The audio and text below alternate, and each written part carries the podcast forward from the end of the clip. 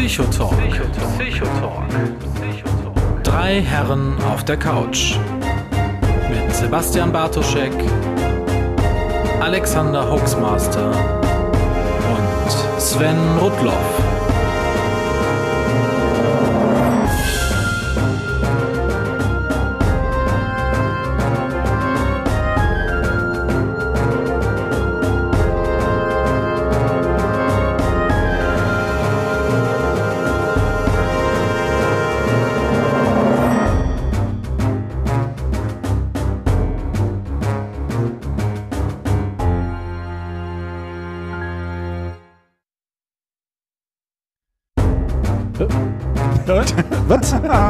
Gut.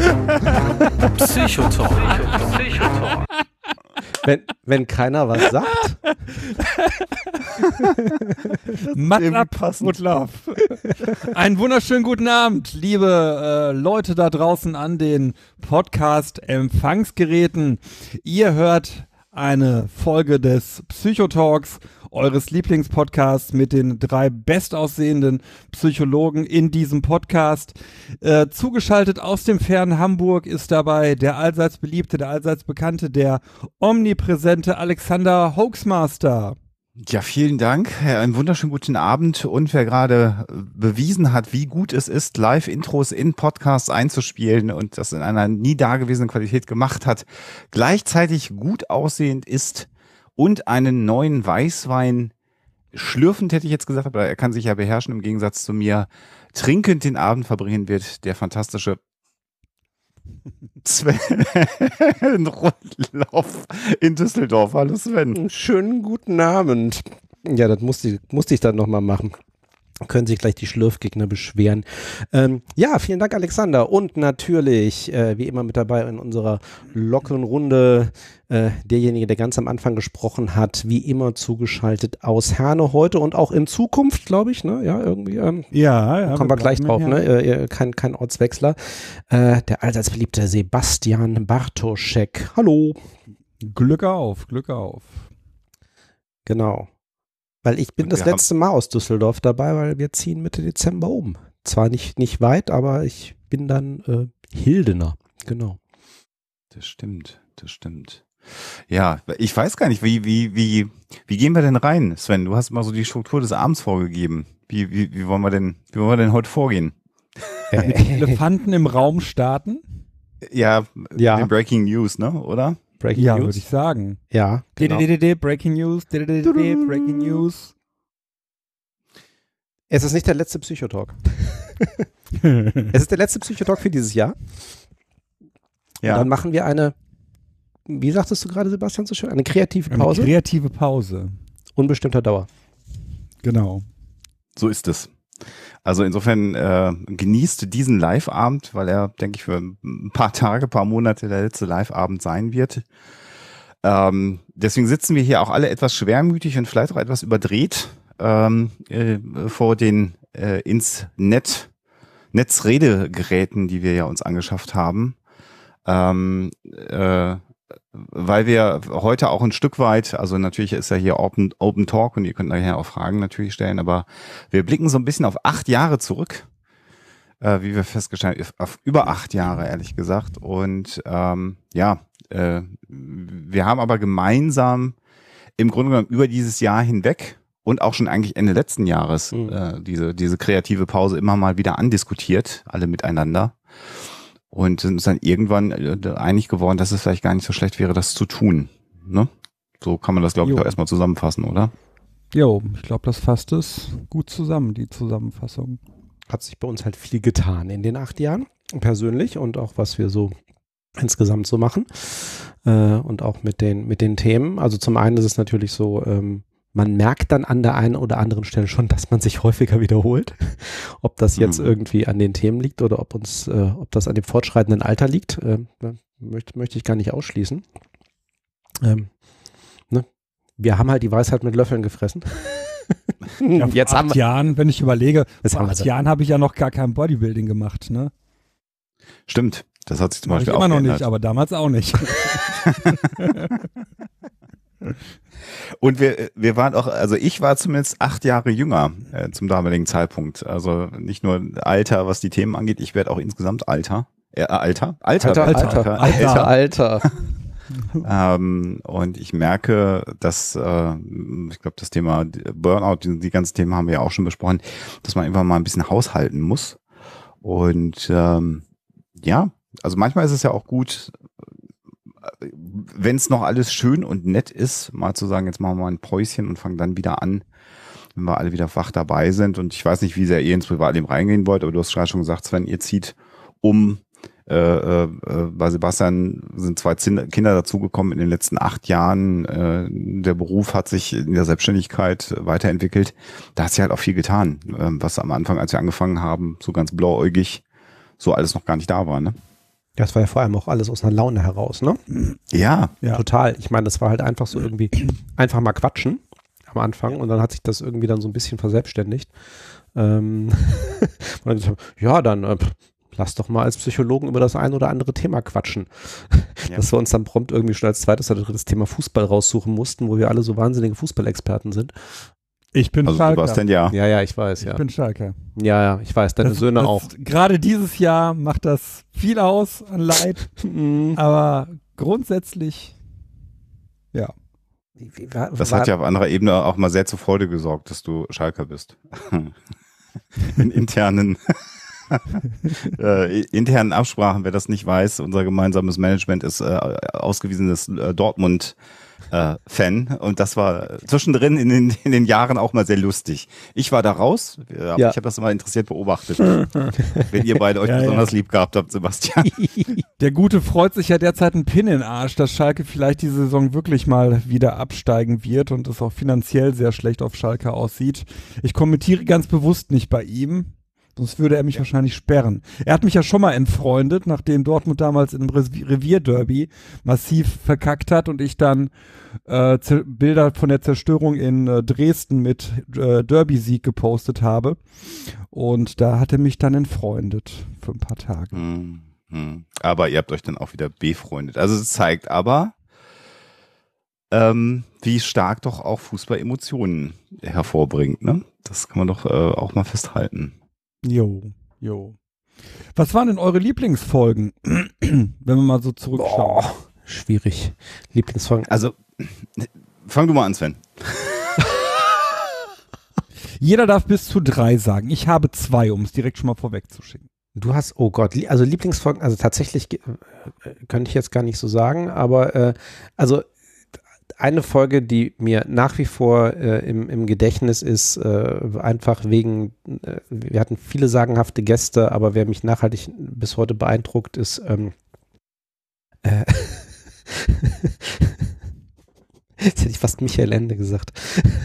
Das ist, das ist ein Umberto Eco. Wir hatten ihn nämlich auch noch kurz vor seinem Tod hier. das, Echt? War das ich da betrunken? Nein, das ist die Folge, die wir nie gemacht haben.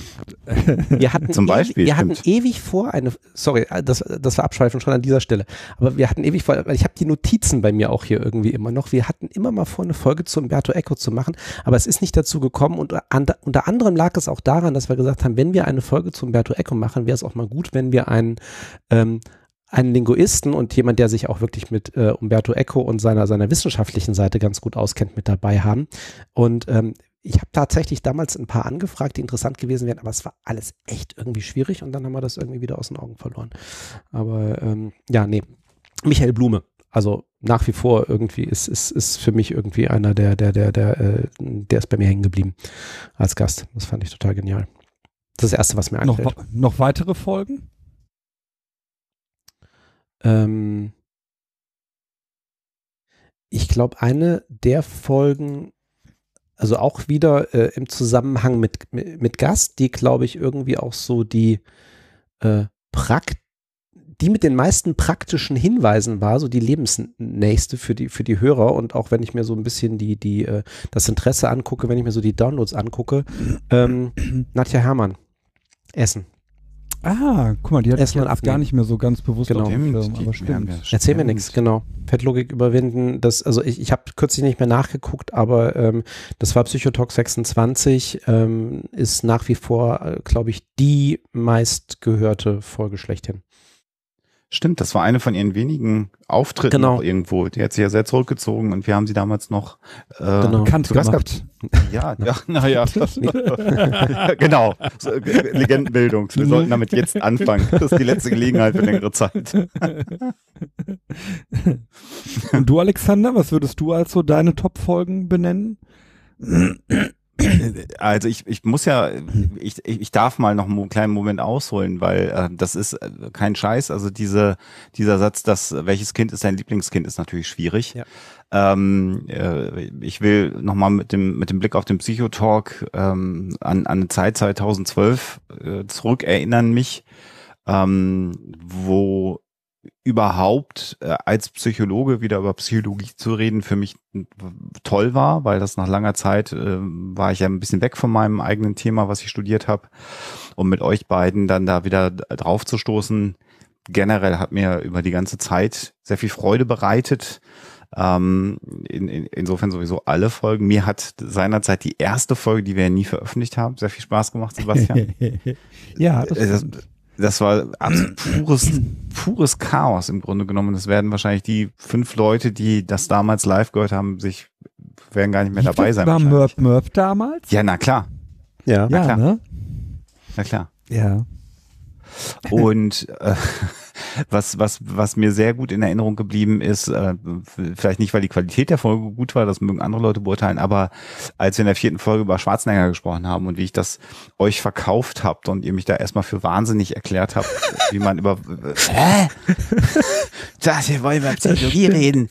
Äh, das weiß ich noch. Das war so eine erste hitzige äh, Redaktionsrunde sozusagen, die wir hatten. Und das war eine, wie ich fand, sehr, sehr schöne Folge, die immer spannender wurde. Und je mehr wir uns damals auf die Folge vorbereitet haben, desto mehr flogen die Nachrichten hin und her, wie cool eigentlich dieses Thema sei, Ja, was man so absolut, entdeckt ja. hat in den Filmen. Ähm, das hat mir sehr viel Spaß gemacht. Und ähm, ja, also alle Gäste haben mir, haben mir äh, sehr gut gefallen. Wir haben sehr viele, sehr, sehr schöne Gäste ähm, in der Sendung immer wieder gehabt über die Jahre. Mir hat die Batman-Folge sehr, sehr gut gefallen, weil Batman bis heute ein, ein Charakter ist, äh, der mir auf ganz vielen Ebenen sehr, sehr gut gefällt. Das hat mir sehr viel Spaß gemacht. Ähm, und auch in diesem Jahr im Grunde genommen, äh, in diesem, in diesem für alle nicht, nicht einfachen oder um nicht zu sagen schwierigen Jahr, ähm, immer wieder mit euch die Sendung zu haben. Und vor allen Dingen, dass wir in diesem Jahr äh, immerhin die vier Folgen, die wir uns vorgenommen haben, jetzt auch machen. Äh, trotz allen anderen Dingen, die so jemand. Du merkst schon, ich, ich drücke mich ein bisschen um die Frage, Sebastian. Nee, geht. Du hast die Aber ich habe drei Fragen, drei Folgen habe ich genannt, ne? Ja, ja. Und die Folge mit Michael Blume fand ich auch spannend. Äh, also und, und ich fand aber auch die Folge mit mit mit Bulo spannend. Ich fand fand auch die Folge mit mit Frank Behrendt äh, äh, witzig beim letzten Mal. Erzähl mir nix. Äh, Nadine Pfeiffer äh, mit dem Mobbing-Thema, was mich damals sehr sehr stark selber äh, äh, ja betroffen hat im Grunde genommen auch. Ähm, ja, also das hat alles alles unglaublich viel Spaß gemacht. Und dass wir es immer live gemacht haben. Ja, das, das war, das, das ist, das, wir, wir sind ja noch nicht weg. Das war, das ist, ich sag schon wieder war, das ist eine echt äh, große Sache. Ich habe übrigens Ja, gerade. ich habe, Achso, sorry, Hm? sorry. Ich habe Entschuldigung, nee, sag, sag. ich hab nur gerade mal nachgeguckt, weil wir sind dann ja irgendwann tatsächlich, als wir auch die Produktion umgestellt haben, haben wir auch irgendwie Server gewechselt, deswegen habe ich keine Gesamtstatistiken, aber seit wir irgendwie auf den neuen Verteilservern drauf sind, vor ein paar Jahren, ähm, wurden die Psychotalk-Folgen nach der Statistik über 470.000 Mal Krass. Wie viel nochmal bitte? 470.000. Also wir haben, also über alle Folgen hinweg, die veröffentlicht sind, 470.000 Listens. Ähm, ich kann das auch gleich in, in, in Chat posten. Also das ist ein, äh, die Statistiken sind ja auch öffentlich ähm, auf Podseed. Ähm, Krass. und die Folge von denen, die äh, mit Abstand am häufigsten runtergeladen ist, ist die Folge 28 und das ist die mit Michael Blume. 40.000 Mal. Krass. Und die nächste Frage. kannte auch keiner. Auch da, wie bei Nadja. Ja, genau. Frau Michael, bei uns war, kannte den auch Ohne keiner. uns, echt. Also das. Äh, Ja, wir haben sie alle groß gemacht.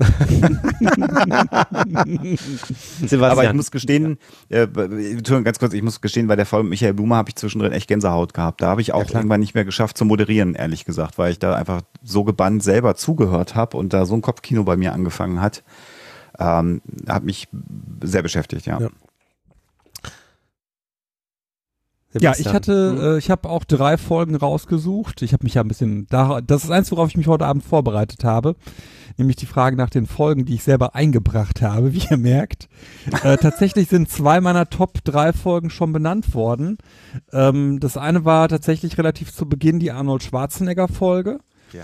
Ich glaube, wenn wir die nicht so früh gemacht hätten, wäre ich auch nicht so lange mit dabei geblieben, weil das Okay. war für mich so ein, so ein, so ein, wie sagt man das neudeutsch, so ein Mind Game Changer. Das, ab da wusste ich, in welche Richtung das geht, dass das funktioniert und dass das eine Sache ist, die es so im deutschen Podcasting einfach noch nicht gab.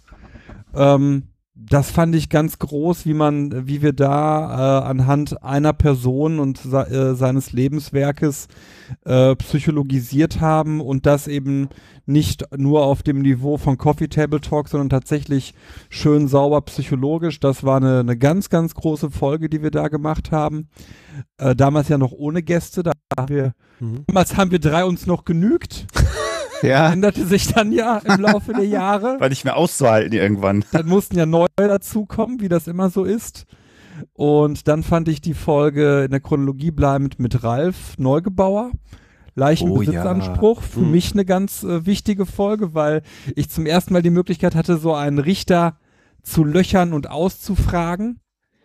Äh, das war für mich eine, eine echt schöne Folge, die fand ich richtig, richtig gut. Es hat mir sehr viel äh, Freude gemacht mit Ralf, den ich an sich auch sehr, sehr schätze bei aller politischer Unterschiedlichkeit, die uns äh, nach wie vor verbindet. Ähm, was ich aber auch nicht schlimm finde und ich glaube er auch nicht. Und wenn doch, dann hat er halt äh, Pech an der Stelle. Ähm, das war eine, eine, eine richtig schöne Folge. Ich sehe gerade auch nochmal da rein, da haben wir Milgram gemacht, da haben wir Stanford Prison gemacht, da haben wir den kleinen Albert gemacht. Äh, ganz viel grundlagenpsychologisches Zeug, fand ich richtig geil. Und dann, äh, ist, dann, was auch schon genannt wurde von euch beiden, und das spricht dafür, dass wir da alle drei äh, einen großen Konsens haben, das hätten wir es ja nicht genannt, war die Folge mit Michael äh, Blume. Äh, da vor allem seine Ausführungen zum Islam, zu dem, was er im äh, Irak selbst gemacht hat. Äh, da weiß ich, da in meiner Erinnerung habe ich da ganz, ganz viel nachgebohrt, Ja, weil ich es ganz hast du. genau wissen wollte. Ähm, Und das hat mir unglaublich Spaß gemacht und mit Michael, ihr steht ja auch, Alexander, mit ihm noch, wie ich immer so verfolge, gut im Kontakt. Äh, das ist ein ganz besonderer Mensch, den ich äh, nicht nur, den habe ich danach ja, glaub, ich weiß gar nicht, ob ich ihn davor oder danach persönlich kennengelernt hatte. Auf jeden Fall ein, ein Mensch, den ich als Kennenlernen in meinem Leben nicht missen möchte, der mir auch an einigen privaten Stellen, die ich jetzt hier nicht kundtun werde, ein paar sehr klare, aber wertschätzende Sachen gesagt hat, ähm, was ich nie vergessen werde.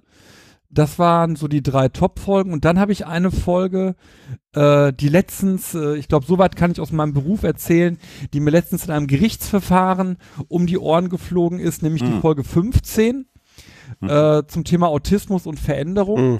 Mhm. Da habe ich mich äh, über weite Strecken um Kopf und Kragen geredet, ähm, was mein damaliges Bild von Autismus anging. Hab das danach in einem langen Blog-Dialog mit Autisten korrigiert und mich dann, äh, nicht, man kann sich ja nicht selbst entschuldigen, hab dann in der 16. Folge dann um Entschuldigung gebeten.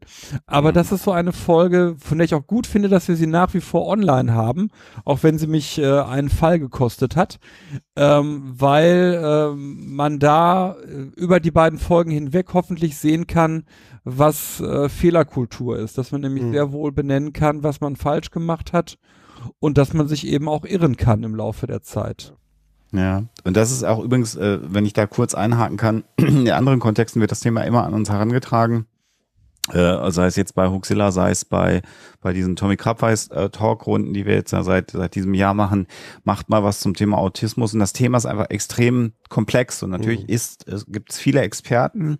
Es gibt ja auch viele Menschen, äh, mit, mit, die sich auf dem, auf dem Spektrum äh, befinden, die sich anbieten, die sagen, ich rede da gerne drüber, ich rede gerne über meine persönlichen Erfahrungen, aber ähm, da ist auch jede Erfahrung natürlich individuell. Und das ist immer so der Punkt, warum wir an, an vielen Stellen das Thema immer wieder intern, sowohl hier auch im Psychotalk können wir sagen, war das immer mal wieder Thema, sollen wir das nochmal aufrollen, als auch bei mir in anderen äh, Kontexten kommt das Thema auf. Und äh, wenn ich der Überzeugung bin, dass ich dieses Thema irgendwann mal sinnvoll so gut aufbereiten kann, dass sich da keiner verloren fühlt, und ich halte das für sehr schwierig, das zu machen, dann werde ich das Thema nochmal anfassen, aber das hat uns sehr beschäftigt, Sebastian. Das ist gut, dass du diese Folge nochmal auch ansprichst. Mhm. Ähm, da haben wir auch viel miteinander dann nach der Folge nochmal ähm, gesprochen. Ja. erinnere ich mich. Ich habe in, Fol- im, auch. in, auch in, Fol in Folge dieser Folge habe ich dann auch mal für ein halbes Jahr eine autistische Mitarbeiterin hier eingestellt. Tatsächlich, ne? Die dann hier ein halbes Jahr für mich gearbeitet hat. Da habe ich auch nochmal ganz viel äh, lernen dürfen, auch aus Arbeitgebersicht Mhm. und sie aus Arbeitnehmerinnen-Sicht. Äh, das waren sehr, teilweise sehr lustige äh, Erlebnisse, die wir dann so miteinander hatten, wo mir nochmal so einiges über diese Störung klarer geworden ist. Wiss, wi- wisst ihr noch, wer unser erster Gast war und wer unser erster richtiger Gast war? Unser erster Ohne Gast, nachzugucken? unser erst. Ich würde tippen, wir haben Diana sehr früh mal dabei gehabt. Äh, Ja, aber ja, nee, noch früher. Also wir haben tatsächlich im, im, im, in unserem ersten Jahr 2012 hatten wir nur, Alexa, hatten wir Genau. Alexa mal dabei? genau, Alexa kam rein, als wir uns irgendwie in, in, in Folge 5 über Spiele, Rollenspiele etc. Ja, weil unterhalten haben. Alexander damals noch aus dem Bad gepodcastet hat und sie reinmarschiert ist Natürlich. und dann gesagt hat, boah, dann kann ich mir auch eben Headset aufsetzen. Beziehungsweise, Ich, ich möchte, ich könnte jetzt ja im Grunde genommen sagen, in der nicht veröffentlichten Folge 1, lieber Sven, warst Ach so. du der erst, einer der ersten Das- Gäste. das stimmt, das, das stimmt. Du bist nie wieder weggegangen. Nie wieder. Tja, ich habe mich hier festgezeckt. Gekommen, um zu bleiben. Geko genau, Ja. gekommen und zu bleiben. Und wir, haben- ich, weil ich habe gerade mal nachgeguckt, wir haben tatsächlich das erste Jahr, haben wir die ersten Folgen haben wir, haben wir, haben wir offiziell irgendwie ohne, ohne Gast gemacht. Und der erste Gast, den wir dann irgendwann hatten, zu Folge 8, war dann Lydia. Da haben wir dann über Sex gesprochen und äh, äh, unter anderem auch BDSM etc. und andere Geschichten und da hatten wir Lydia mit drin. Und dann tatsächlich in der Folge danach war dann auch Diana schon mit dabei, ja. Dann haben wir über Bücher gesprochen. Ach, da war Katrin auch dabei. Genau. Ach, herrje. Ja, ja. äh, okay, okay. Und ein paar Folgen später meine Nicht-Schwester. Jo. Sachen, wo ich mich, genau, heute machen wir mal, wo Bartoschek sich vergaloppiert hat. Autismus und Svens Schwester. Genau, ich bin Einzelkind. Ach ja. Ja, wer konnte denn ahnen, dass du so früh geheiratet hattest? Tja. Tja. Das ist. Genau. Da musste ich letztens bei Dr. House dran denken, weil da ja die Cameron auch schon eine Ehe weg hatte, die allerdings sehr tragisch mit dem Todesfall geendet Ach ist. ja. Und man da auch nicht denken würde, dass sie schon mal verheiratet war. Und da habe ich tatsächlich zu Katja gesagt, der Rudloff war übrigens auch schon mal verheiratet. sie fand das sehr aus dem Kontext gerissen, aber ich fand es sehr passend Das, Moment. ich fand das auch, Ich ich, weiß- ich finde das auch sehr passend, weil es zeigt, wie sehr dich das beschäftigt. ja, das Und ich überlege die ganze Zeit, wie ich dir das im Vorfeld aus den Rippen geleitet habe, weil du hattest das vorgeschlagen, dann haben erstmal alle nicht gezuckt. Äh, und bei Sebastian offensichtlich die Arbeitshypothese war sofort, das ist seine Schwester. Und ich habe dann irgendwie dich nochmal privat entweder angerufen oder wir haben SMS ausgetauscht und ich habe das dann irgendwie versucht, die elegant aus den Rippen zu leiern und habe dann aber Sebastian nicht informiert, glaube ich. Und Sebastian ist Ja, voll ins offene Messer in der Sendung gelaufen, was mir im Nachhinein auch leid tut, weil ich wusste das. Und Moment, als du dann anfingst, Sebastian, habe ich gedacht, oh scheiße, vielleicht hätten wir ihm das sagen sollen. Alles gut. ja, ja, ja. war Alles das gut. damals. Vielleicht äh, kann ich, soll ich noch gerade einen ein, einen zweiten Elefanten im Raum noch mal Mhm. einmal kurz adressieren, äh, äh, vor allem auch für die Leute, die das nachhören. Also es ist ja jetzt äh, Ende November schon einmal ein, ein neues Format gelaufen, das hieß äh, oder heißt alle bekloppt. Ähm, da haben sich die äh, Ereignisse etwas überstürzt. Das läuft auf Twitch. Das mache ich mit äh, Sophia Krabweis, die auch Diplompsychologin ist. Und das ist im Grunde genommen eine Parallelentwicklung äh, gewesen zu der Überlegung, den, den Psychotalk ähm, ein wenig in den Urlaub zu schicken. Und ähm, ich also wirklich, ich kann das einfach mal sagen, dass ihr beide, glaube ich, die aller, allerersten nach mir wart, die ich davon in Kenntnis gesetzt habe, dass es ein neues äh, Format geben äh, äh kann oder äh, dass wir das vielleicht ausprobieren wollen. Und ähm, ich habe euch dann ja nach eurer Meinung dazu auch gefragt. Also ich möchte auch hier nochmal darstellen, dass es hier nicht so ist, als ob äh, der Herr Waschkau jetzt sagt, so, die beiden Jungs haben jetzt ausgedient, ich mache jetzt mal mit dem anders weiter.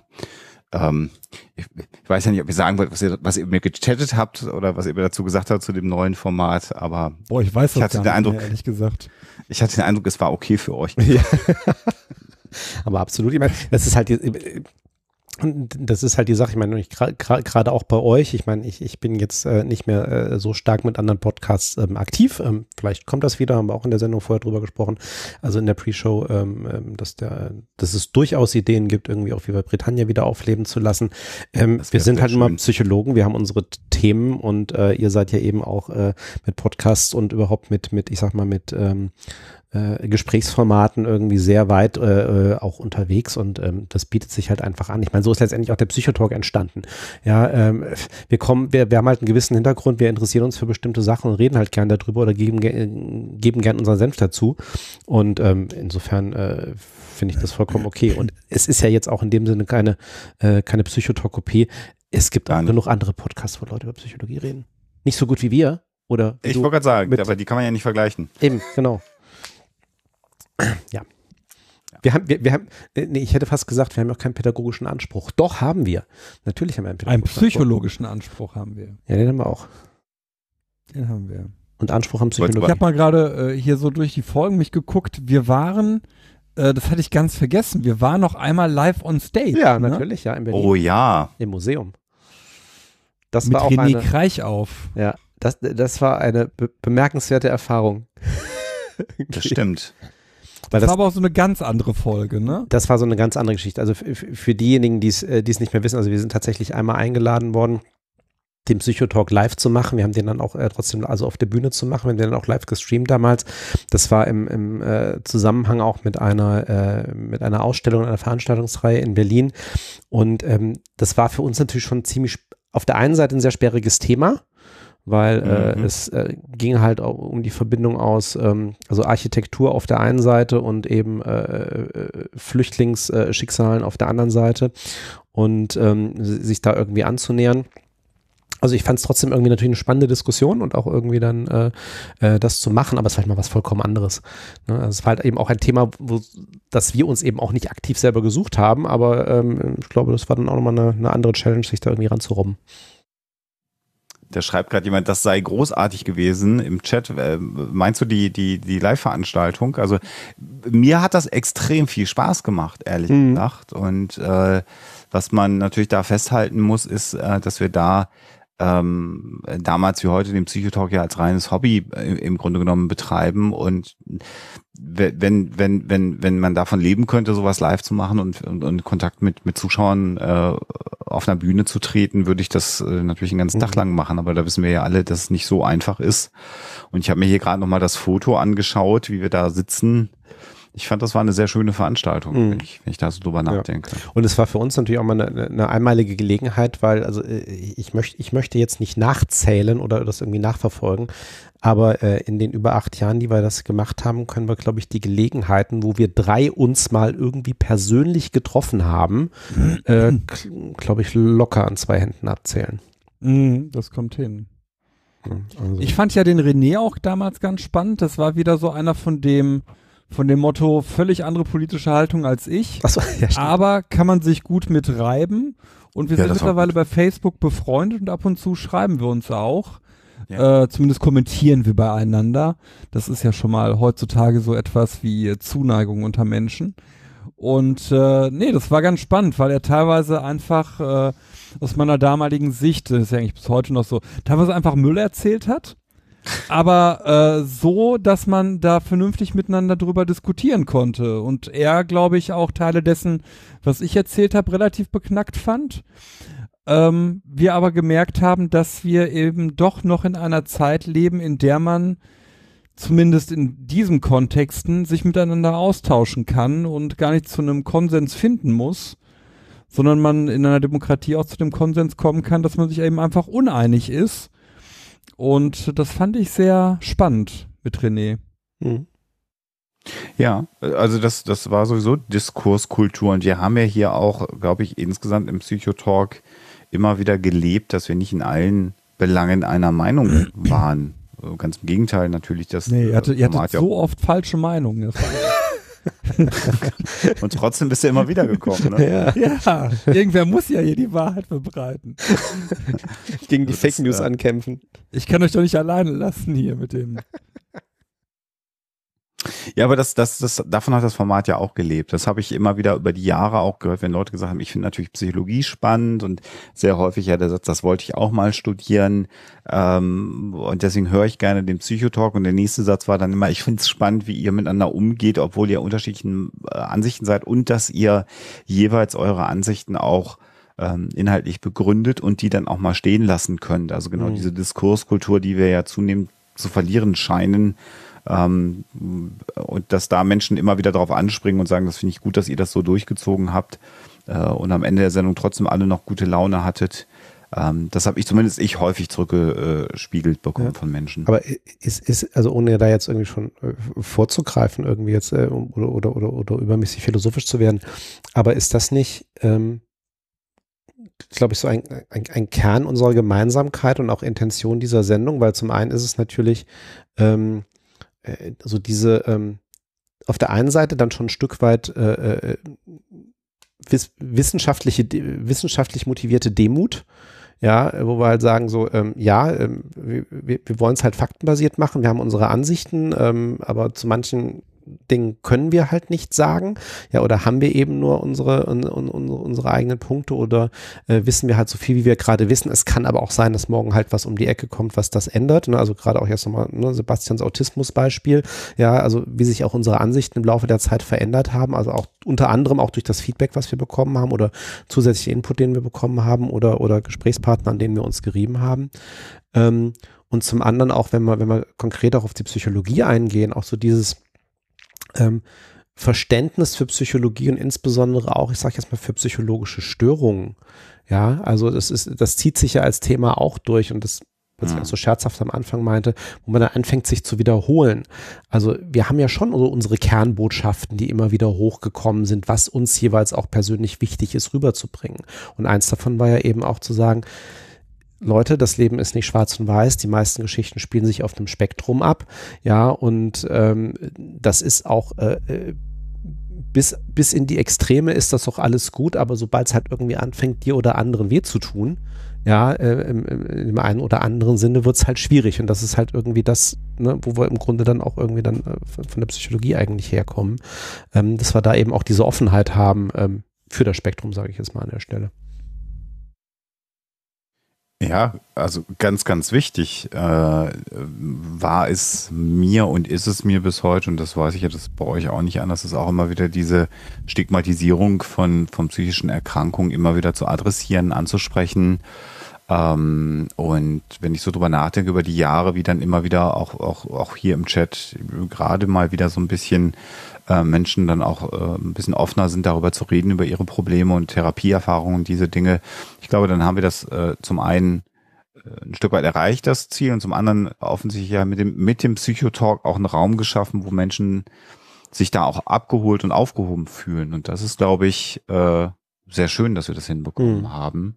Und darauf bin ich auch bis heute ein, ein Stück weit Ja. stolz. Und viel von den Themen, die wir ähm, angesprochen haben, sind dann über die Jahre auch Themen geworden, die gesellschaftlich größer diskutiert Mhm. wurden und wo man immer sagen konnte, da waren wir in unserer Nische schon unterwegs.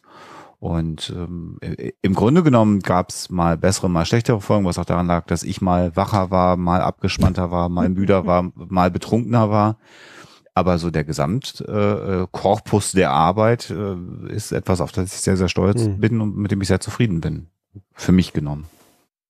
Ja, ich glaube auch am nachhaltigsten sind eben auch genau immer die, die, die, die Feedbacks gewesen, wenn wir dann irgendwie auch persönliche Nachrichten bekommen haben per Mail oder dann eben mal per Messenger, so nach dem Motto, ja, äh, äh, wo sich, wo sich äh, Hörerinnen und Hörer irgendwie für eine Folge bedankt haben oder auch insgesamt bedankt haben, wo sie gesagt haben, äh, das hat mir echt geholfen, das hat mir aus einer schwierigen Situation rausgeholfen oder hat mich, hat mich endlich dazu gebracht, aktiv zu werden, ja, und ähm, in, in die eine oder andere Richtung.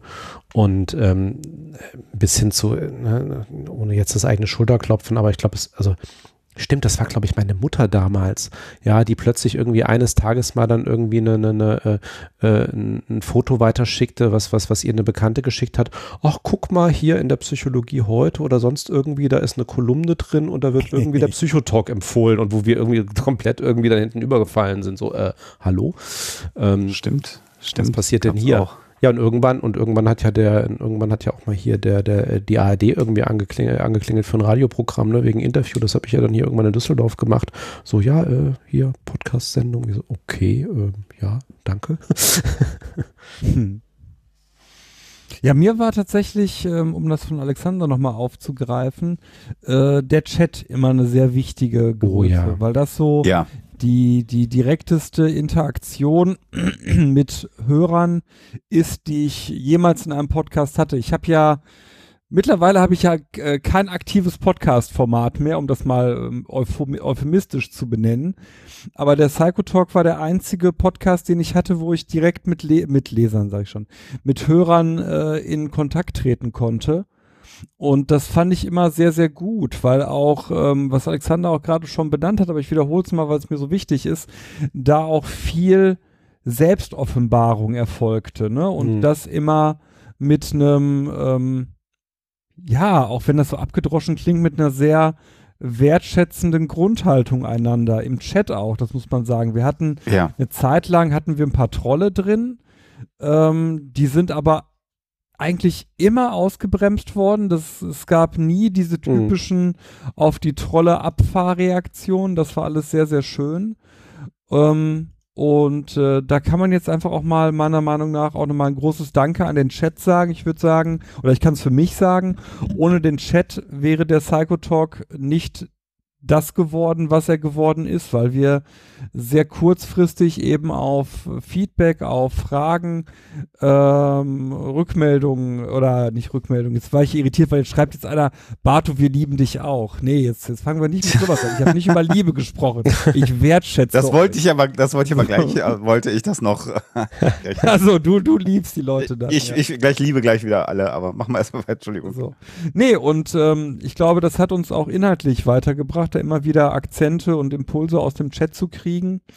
Und ähm, das, also das, auch das wird mir neben vielen anderen Sachen am Psycho Talk wird mir jetzt erst einmal eine gewisse Zeit lang fehlen. Ja, na klar. So, und du liebst jetzt alle, oder was?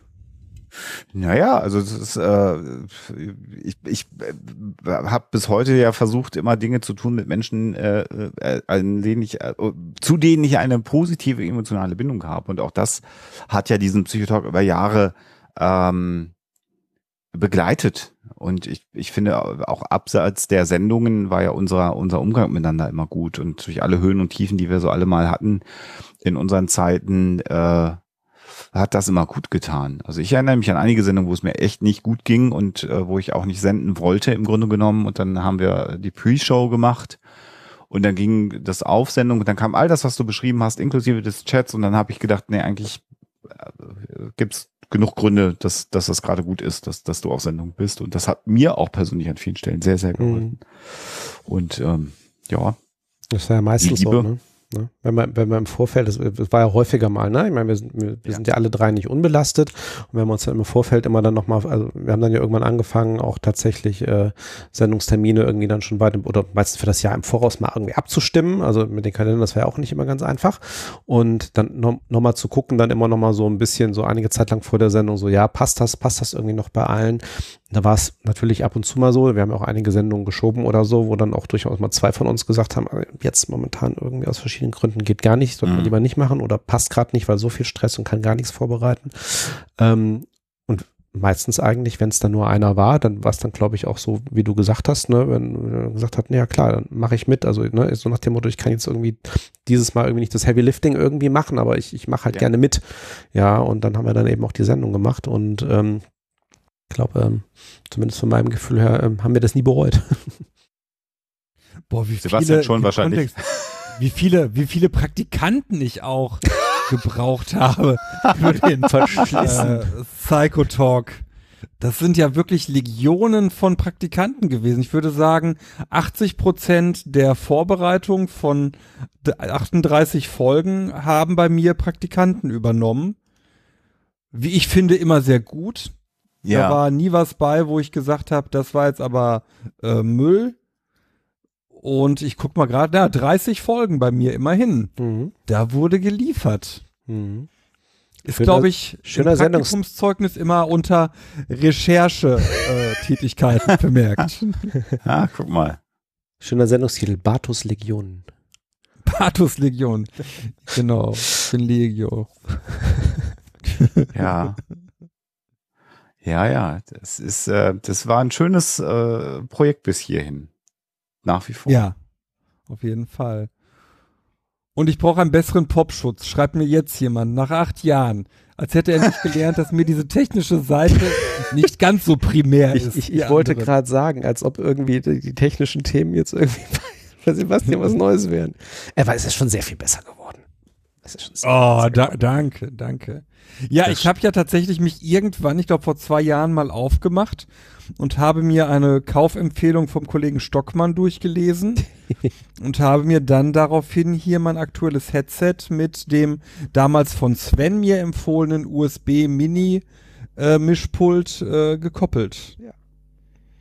Ja. Ach, hast du Und dieses, jetzt was ist das, HS 660 oder keine Ahnung, wie das Ding da heißt oder weiß ich Äh, mehr. 302, Kenix 302. Ach so, nee, das ist das, das, ja, Xenix Xenix. 302, das, das ist das kleine Mischpult, ja, genau. Genau, aber du meinst den Kopfhörer, Kopfhörer, egal. das, das Headset, das müsste ich jetzt abnehmen. Nee, lass man, nachzuschauen. lass Das lass das bleiben. Das ist äh, nicht so Das, entscheidend. das Nee, keiner haben. Nee, ne? sorry. Ja, also eigentlich haben wir eine offene Sprechstunde ein. Äh, Ja, genau, angekündigt, Ne? Genau. Jetzt haben wir die Leute alle fertig gemacht, vollkommen emotionalisiert. Äh, das Ende, die, der Anfang vom Ende steht im Raum. ähm, Tja, 2020, was haben die erwartet für heute? Ja, genau. Ich habe doch gesagt, das wird unser apokalyptisches Jahr. oh Mann. Ähm, ich kann mal gucken, wir haben ja eine Anfrage auf, auf Facebook äh, Mhm. äh, bekommen. Vielleicht fangen wir damit mal an, weil die fand ich eigentlich eine ganz, ganz schöne Anfrage, die ich euch geschickt habe, die ihr wahrscheinlich ignoriert habt. Das Nee, ist ist- aber nicht schlimm. Ich habe sie gelesen. Genau. Ich war zwischen zwei Terminen und habe mir beim Bäcker ein belegtes Brötchen und eine Frikadelle gekauft und habe es dabei gelesen. Das ist auch nicht gut. Das ist so die, das ist so das Szenario dieser, dieser Magentablette-Reklame von früher, ne? Wie hieß denn das Zeug? Bla bla bla räumt Renny? den Magen Renny. auf. Ja, ja, ja, Renny, genau. Renny räumt den Magen auf, schnell und zuverlässig. Schon zwei Rennys gelügen. Ähm, da schreibt nämlich jemand, ach, jetzt habe ich den Namen nicht, ist, äh, war eine junge Dame, ist auch, glaube ich, nicht so wichtig. Sie schreibt, ähm, dass sie sich Stream- glaube ich, die, also Jana schreibt gerade im, im Chat, oh, meine Frage, wow. Ja, Jana, so läuft das hier. Ja, genau. Dann war es Diana, die äh, sagt oder sie schreibt, sie fragt sich, wie man gesunde, freundschaftliche oder kollegiale Beziehungen äh, zu Leuten haben kann oder führen kann, die es psychisch nicht so leicht haben. Und das, was sie dann schreibt, hör, hört man häufiger und hat man vielleicht selber auch schon mal erlebt, dass man damit gelegentlich auch mal überfordert ist. Und mh, sie hat dann sich mal aufgemacht, sich auch im Internet umzuschauen, wie man damit so umgehen soll. Und dann hieß es, äh, schreibt sie eher, man soll Co-Abhängigkeiten vermeiden, toxische Menschen aus dem eigenen Leben aussortieren. Und die Frage, die sie daraus formuliert, ist, gibt es nicht noch was Besseres? Weil wenn wir alle Menschen, die psychische Probleme haben, ähm, vereinsamen lassen und uns da abwenden, dann ist das sicherlich auch nicht gut. Und sie fragt uns, was wir dazu denken würden. Geht es immer nur um Selbstschutz und Abgrenzung oder kann man es auch anders lösen? Und ähm, Patienten haben wir ja nicht. Sie fragt, wie wir es mit den Beziehungen mit Patienten, aber vielleicht wie wir damit generell umgehen oder wie man die Psychologie in dem Bereich vielleicht mit solchen Menschen umgeht. Die Psychotherapie vielleicht. Wer möchte denn?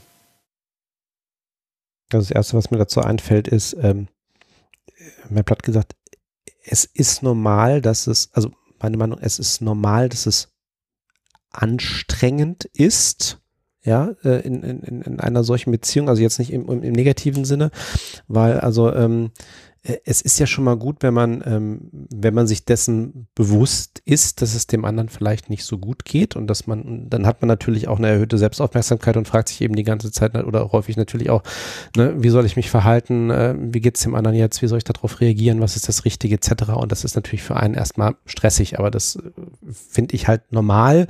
Äh, mhm. Ich meine, für, für uns alle, ich meine, jetzt würde mich bei euch mal interessieren, noch insbesondere nochmal noch mal bei Sebastian aus der, aus der, ähm, aus der beruflichen Praxis, ähm, äh, wie, wie stark denn dann auch irgendwann, ich sag mal, ein Gewöhnungs- oder dann eben auch ein Übungseffekt einsetzt, weil wir sind halt keine Therapeuten, ja, die ja. das eben tagtäglich machen. Also insofern ist ja, also ich habe das auch im, im, im, privaten und beruflichen Umfeld natürlich auch und ähm, ja, also deswegen auf den ersten Teil der Frage, es ist, also ich, ich mache mir da jetzt gar nicht irgendwie groß, groß die Gedanken über die Co-Abhängigkeit, sondern erstmal ist es, ja, das ist eine Aufgabe, der man sich dann irgendwie dann äh, durchaus auch dann schon mal irgendwie ähm, bewusst widmen muss und was jetzt nicht unbedingt so leicht ist. Und dass das nicht leicht ist, ist, glaube ich, ganz normal. Das ist erstmal das Erste, was mir dazu einfällt.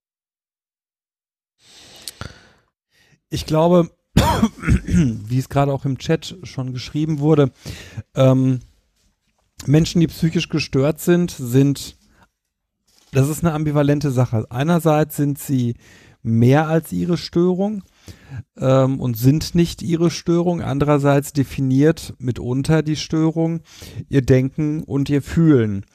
Und die Herausforderung ist, damit umzugehen. Und ich glaube, man darf Freundschaft oder Beziehung nicht als einzigen Baustein wie eine Therapie sehen, sondern man sollte sich klar machen, dass man als Freund eine andere Aufgabe hat, ja. nämlich da zu sein, sich zu kümmern und das so zu tun, wie man das bei einer nicht psychisch gestörten Person tun würde, dass man also auch bei der psychisch gestörten Person sehr wohl auch Mitleid, sehr wohl auch Anerkennung und ähnliches äh, so austeilt, wie man das bei einer psychisch normalen Person tun würde.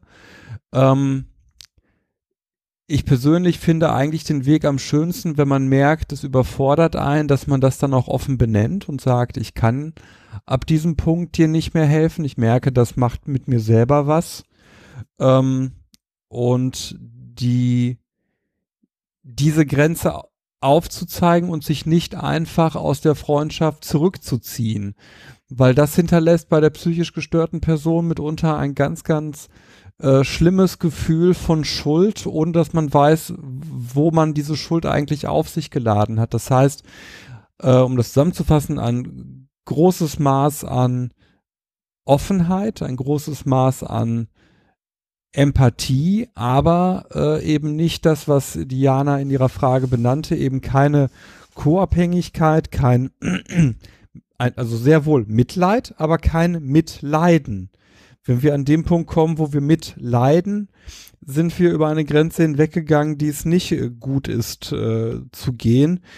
Ich persönlich äh, habe mir angewöhnt, bei psychisch Gestörten zunächst einmal so zu handeln, als wären sie nicht psychisch gestört und auch die Symptome der psychischen Störung dann mit Neugier so zu hinterfragen, wie ich das bei normalen Menschen machen würde. Und ich muss sagen, ich fahre eigentlich äh, bisher ganz gut damit. Mhm. Alexander. Ich glaube, ein ganz entscheidender Punkt ist erstmal, Freunden hilft man. Das sind Freunde, da hilft man sich untereinander. Das ist der erste Satz, den ich sagen würde. der zweite Punkt ist, Niemand, der nicht eine entsprechende Ausbildung genossen hat, kann einen anderen Menschen therapieren. Und jemand, der eine Ausbildung genossen hat, kann in der Regel keinen Freund oder Partner therapieren. Das sind, glaube ich, ganz, ganz wichtige Punkte, die man einmal adressieren muss. Ähm, was ich damit meine, ist, dass man sagt, natürlich, wenn ich jemanden in meinem äh, Freundes- und Bekanntenkreis habe, der ähm, erkrankt ist und der sich an mich wendet und sagt, du bist doch Psychologe, kann ich mal mit dir reden, dann ist mein erster Impuls natürlich zu sagen, ja. Immer mit dem Hinweis, dass ich kein, keine Therapieausbildung äh, besitze. Aber natürlich hört man Freunden äh, äh, zu, wenn sie sagen, ich habe ein Problem. Ähm, man darf aber nicht, das ist meine Auffassung, dann in so eine Art Helfersyndrom verfallen, weil man im Zweifel zwar jemand, der einem nahesteht, auch nicht sinnvoll helfen kann und schon gar nicht in einem therapeutischen Kontext, schon gar nicht, wenn man die Ausbildung nicht hat. Was man sehr wohl machen kann, ist zuhören, unterstützen. Äh, das, das sollte man machen. Dafür gibt es ja Freundschaften. Das ist auch ganz unabhängig von psychischen Erkrankungen. Es gibt ja auch Menschen, die einfach mal eine, eine scheiß Phase im Leben haben und wenn und, und, und dann einfach mal mehr brauchen von einem, von einem Freund oder Bekannten. Das sollte man auch geben, finde ich. Das, das macht ja eine Freundschaft auch aus. Gleichwohl ähm, habe ich über, über die, die Jahre meines Lebens gelernt, dass ich mir das einteilen muss oder dass ich mir meine Kräfte einteilen muss. Weil du hast typischerweise eine, eine Familie, du hast einen, einen Beruf, du hast ein, dein, dein eigenes Leben, das muss erstmal funktionieren. Ähm, und dann ist die Frage, wie viel Energie, wie viel Zeit hat man denn überhaupt noch über? Und vor allen Dingen auch, wie viel emotionale Energie hat mhm. man über äh, und, und kann man investieren. Und man kann immer eine gewisse Zeit lang über die Grenze gehen. Und wenn es einem Freund, einer Freundin ganz besonders schlecht geht, dann macht man das ja auch.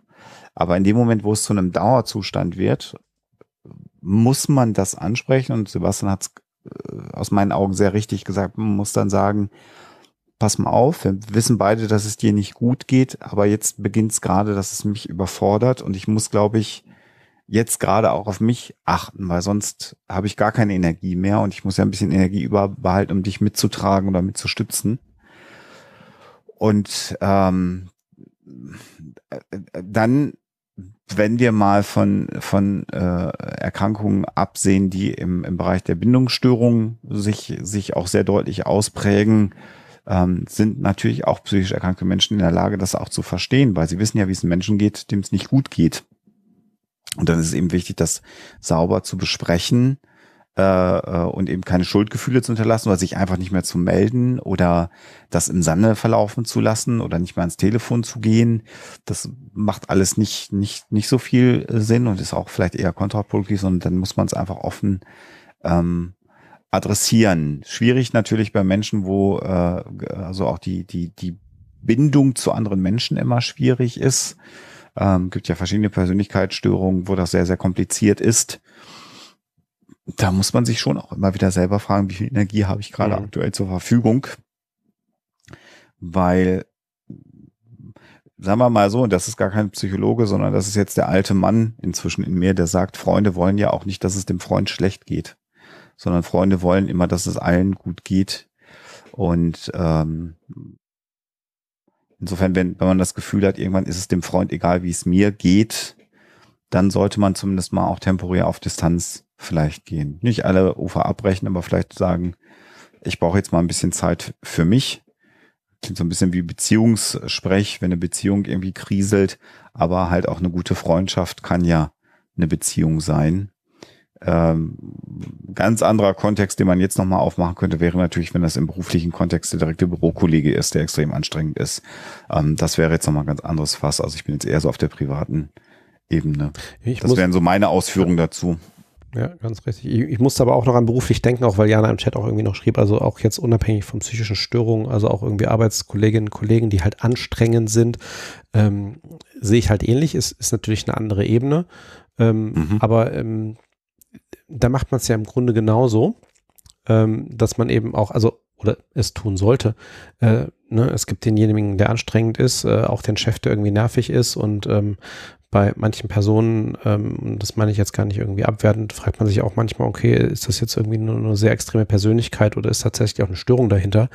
Ähm, aber selbst irgendwie sozusagen die, da die milden Formen, da versucht man ja auch irgendwie damit umzugehen. Und da muss man aber eben auch genau an den gleichen Punkt kommen, nämlich zu sagen, okay, ähm,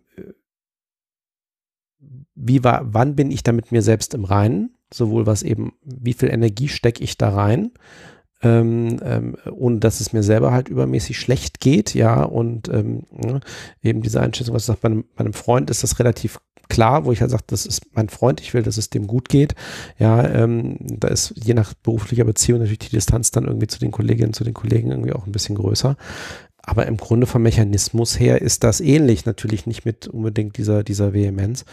Aber ähm, da muss man ja auch den Ausgleich finden, ähm, wie stark äh, kann oder will oder muss ich auf den anderen eingehen und wie weit kann ich das mit mir selber vereinbaren an der Stelle, ähm, um da nicht komplett äh, irgendwie entweder ausgelaugt zu werden oder das Gefühl zu haben, ähm, ich ich mache das hier, mache hier die ganze Zeit irgendwas ähm, und aber ähm, ohne dass ich das Gefühl habe, dass das ähm, irgendwie gewürdigt wird oder irgendwie äh, eine Veränderung herbeiführt. Und äh, ich glaube, ja, nee, mach du erst. Ich habe gerade schon so lange. Ich, ich glaube generell, dass es zwei Facetten gibt, die in einer, wenn wir jetzt auf den freundschaftlichen Kontext schauen, in einer Freundschaft nie verloren gehen sollten. Das sind meines Erachtens Vertrauen und Wertschätzung. Und wenn man eins von beiden verliert, dann ist die, und da hat Alexander, wie ich finde, ganz zu Recht davon gesprochen, dass Freundschaften eben auch Beziehungen sind, dann ist die Beziehung in einer Schräglage. Wenn nur eine Seite vertraut oder nur eine Seite die andere wertschätzt, dann kann das Ganze nicht funktionieren, weil, und da knüpfe ich jetzt an, ich weiß nicht, ob sie, wir, wir sie jemals schon mal benannt haben, bestimmt, es gibt die Equity-Theorie, die sich betrachtet, wie Beziehungen oder wann Beziehungen funktionieren. Das wird dann da so als äh, Quotient dargestellt, der eben betrachtet mein Input versus das, was ich vom anderen kriege. Und das sollte in einer Balance liegen. Es liegt nie, das ist ganz spannend, wenn man Leute fragt, Wer von euch beiden ist verantwortlich dafür, dass ähm, diese Beziehung funktioniert? Dann schätzt in einer gesunden Beziehung jeder seinen Anteil von mehr als 50 Prozent ein. Das heißt, jeder glaubt, er ist die treibende Kraft in einer Beziehung, aber äh, unterm Strich ist es in einem gesunden Verhältnis zueinander. Mhm. Und wenn auf diesen beiden Variablen die ich jetzt einfach, das ist kein Forschungsbefund, die ich jetzt einfach als wichtig definiere, nämlich Vertrauen und Wertschätzung. Wenn es auf diesen beiden Variablen schief läuft, dann glaube ich, äh, kommt auch eine Beziehung in Schieflage und kann auf Dauer so nicht tragfähig sein. Ja. Ein weiterer Aspekt ist, es gibt auch noch das Umgedrehte, wenn man äh, das Gefühl hat, da stimmt etwas nicht, kann man Menschen auch sehr damit stressen, wenn man sie mit Hilfsangeboten überfrachtet. Das ist jetzt nochmal eine andere Schiene. Auch das sollte man nicht tun. Ne, lass doch mal reden, lass doch mal reden. Ich sehe doch, dass es dir nicht gut geht. Das sollte, kann man natürlich und sollte man ansprechen, aber wenn dann zurückkommt, bin ich jetzt gerade nicht bereit, äh, ich kann mich gerade nicht öffnen, dann muss man das auch akzeptieren. Ich finde, da ist dann immer mal wieder wichtig, ähm, das Köpfchen zu zeigen und zu sagen, bin immer noch da, wenn du möchtest. Auch da muss man aufpassen, es kann auch Menschen sehr schnell in so eine Passivität und in, in so eine Verteidigungsposition reindrängen. Jeder ist ja gerne jederzeit offen und bereit, über äh, persönliche Probleme zu sprechen. Das muss man auch akzeptieren. Ähm, und äh, ich hatte noch einen Gedanken, den ich jetzt gerade vergessen habe, zur Equity-Theorie, die du gerade angesprochen hast. Äh, Sebastian, was wollte ich denn noch gesagt haben? Dass das eine nicht, nicht, nicht zu sehr bedrängen. Vertrauen, Wertschätzung. Mist. Ich hatte noch einen Gedanken, den ich loswerden wollte. Ach ja, kommt vielleicht irgendwann nochmal wieder am heutigen Abend. Ja, aber das wäre so der, äh, es gibt ja keine einfachen Antworten, ähm, finde ich, äh, in diesem Kontext. Jede Beziehung ist ja auch anders. Ähm, und man muss eben, das, das, das Problem, wie würdet ihr das machen? Ist es immer der Einzelfall, ähm, den man den man äh, sagt. Und Sebastian, du hast gesagt, ähm, du fragst auch mal gerne nach, interessiert. Äh, da merkt man ja auch recht schnell, ob da jemand drüber reden möchte. Ich habe gerade meinen Gedanken wiedergefunden, sehr schön. Äh, ob jemand drüber reden möchte oder nicht. Also da zeigt dir ja auch das Gegenüber im Zweifelsfall eine Grenze auf, äh, was, was sich nochmal mit dem deckt, was ich gerade gesagt habe. Und ein ganz, ganz wichtiger Aspekt, und den habe ich auch erst spät in meinem Leben gelernt. Ähm, äh, und das sehe ich immer mal wieder in sozialen Netzwerken, sehe ich, wo sich dann jemand das postet und sich darüber aufregt und ärgert. Und ich habe es hier gerade auch einmal im Chat vorbeifliegen sehen, so die Geschichte von äh, mich quatschen die Leute immer mit ihren Problemen voll und dann geht's denen besser und mir geht's nicht besser. Und ich denke ganz lange darüber nach, wie ich diesen Menschen helfen kann. Und das beschäftigt mich dann tagelang und die sind aber fertig und denen geht's wieder gut lese ich ganz, ganz, ganz, ganz, ganz oft und höre ich ganz, ganz, ganz, ganz oft. Und das habe ich eine Zeit lang auch so empfunden und habe dann immer wieder gedacht, das war so zu Studientagen mit Studienkolleginnen und Kollegen, wo man dann gesagt hat, Mensch, lass uns da nochmal drüber reden. Und dann hatten die gar keinen Ansatz mehr darüber zu reden. Und ich habe in, inzwischen irgendwann mal realisiert, gerade in einem nicht therapeutischen Kontext, manchmal will man einfach nur das mal loswerden. Und man will keine Antworten haben. Man will keine Lösungen haben. Man will gar keinen haben, der einem sagt, trenn dich von deinem Partner, schmeiß deinen Job oder, sondern man will es einfach mal einmal loswerden. Ähm, und dann, dann ist das im Grunde genommen schon die Hilfe. Das muss man aber selber verstehen, dass man in dem Moment jemanden total geholfen hat, indem man einfach mal zugehört hat. Ähm, entscheidend dabei ist aber für sich selber zu entscheiden, habe ich gerade in dem Moment die Kraft, mir das jetzt alles anzuhören. Und auch da geht's dann wieder darum, wie gut kenne ich mich denn selber, gerade so im Party-Kontext oder so, wenn dann jemand kommt und auf jeder Party, auf, den ich, auf der ich bin und auf der dann diese Person auf mich trifft, vielleicht muss man dann auch irgendwann mal sagen, ähm, pff, heute bin ich mal nicht gut drauf oder so und das dann mal abbiegen. Das kann man ja auch mal unter Umständen ganz geschickt machen. Äh, aber wie gesagt, manchmal wollen Leute auch einfach nochmal was loswerden und haben dann das Vertrauen, sich anzuvertrauen jemanden. Ähm, dann ist halt die Frage, wie gut kann man selber damit umgehen, wie gut kann man es dann abhaken. Also der Gedanke, irgendwann, den ich mal irgendwann hatte, ich will gar keine Antworten von dir haben, ich brauche jetzt nur mal jemanden, den ich mein Leid klagen kann. Und dann ist gut. Du musst mir dann nicht mehr weiterhelfen. Das hat mir tatsächlich mal jemand irgendwann gesagt. Und das hat mir sehr geholfen. Da habe ich da sehr lange drüber nachgedacht und habe gesagt, ja, vielleicht ist das manchmal so. Vielleicht ist das gar nicht der Auftrag.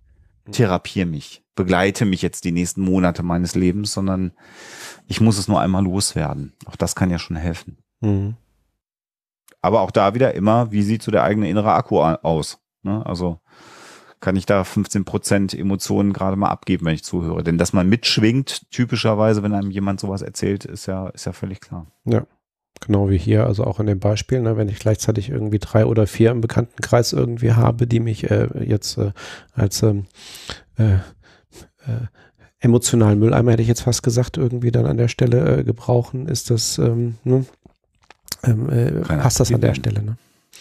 Vielleicht bin ich da über die Jahre abgestumpft, aber ich merke, doch, ich bin über die Jahre abgestumpft. Ich merke, dass ich bei Bekannten nicht mehr mitschwinge. Ich kann mir da die übelsten Geschichten anhören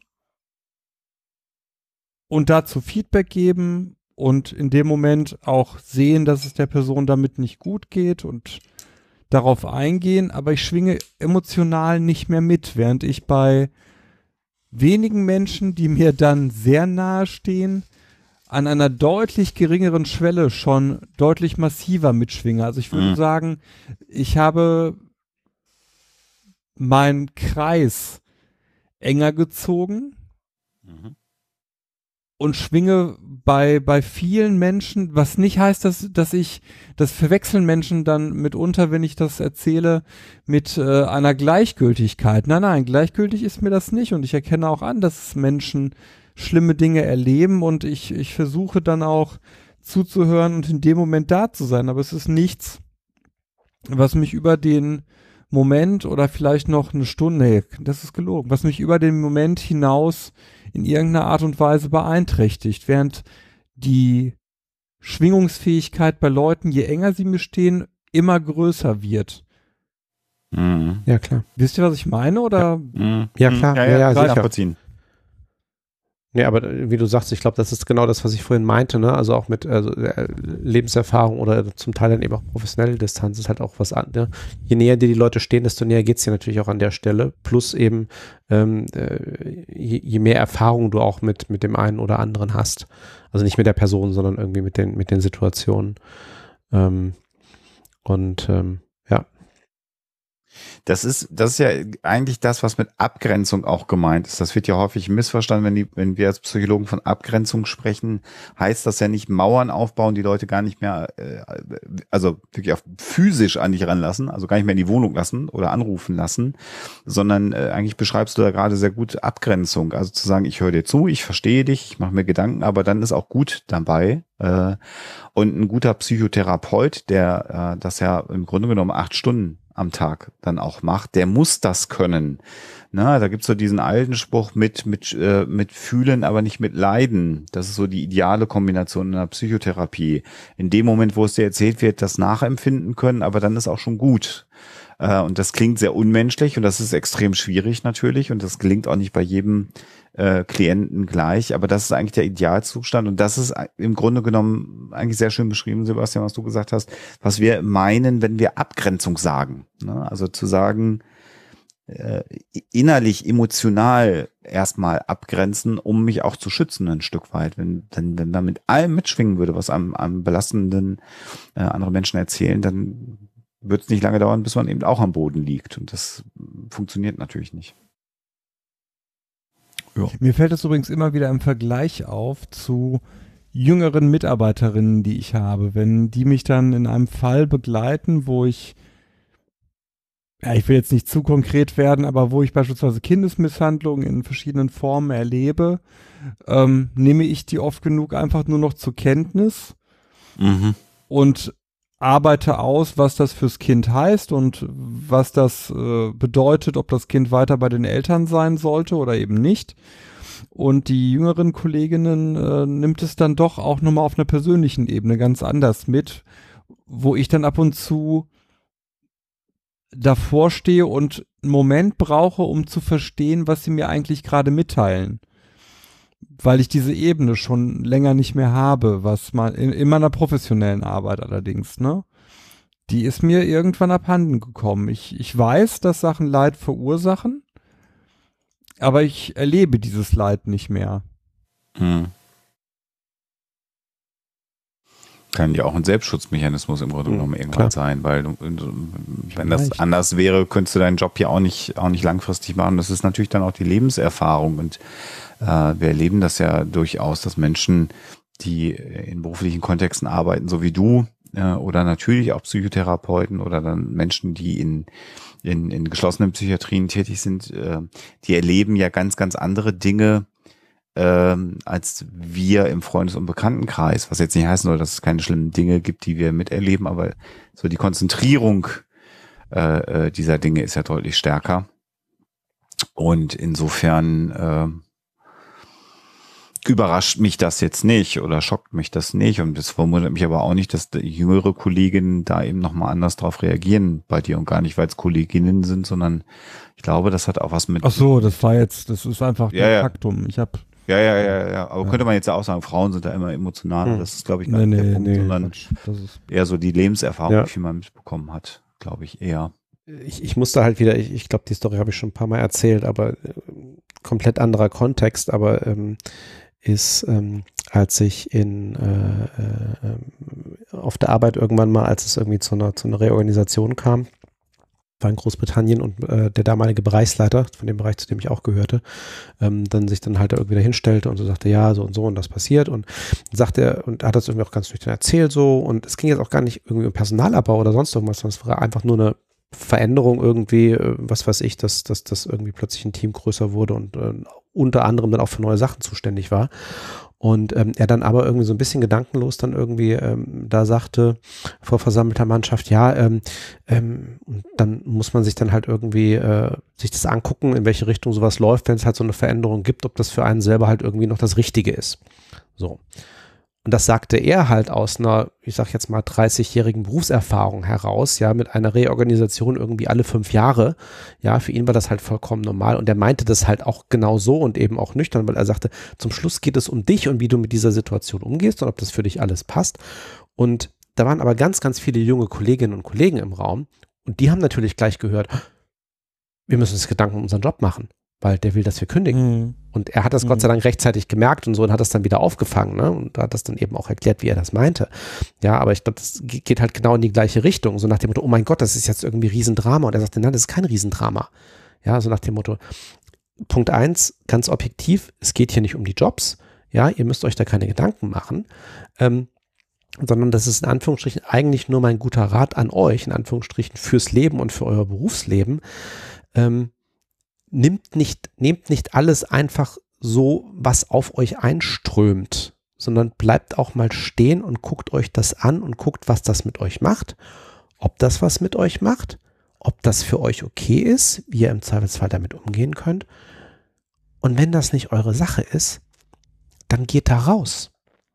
Ja, ähm, und das ist auch kein, kein, kein Eingeständnis von, von Schwäche oder das ist sonst, und ähm, da geht es auch jetzt nicht manchmal, also auch gerade im beruflichen Kontext, um äh, missverstandene Loyalität, wenn man das jetzt halt irgendwie, äh, wenn man jetzt sagt, nee, das reicht mir jetzt, ich bin jetzt hier raus, so ungefähr, ja, sondern, ähm, sorry, das, das, das ist, wie man sein Leben leben sollte. Ja, du hast nur das eine, ja, guck an, ob das, ob das für dich passt.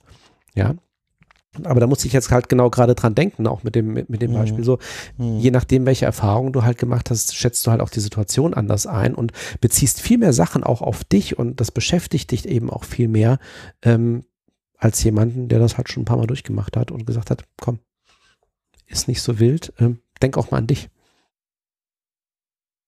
Da haben wir jetzt aber lange auf eine Frage geantwortet. Wenn wir das jetzt so vorziehen, dann sind Da wir bis morgen zwei Fragen dran.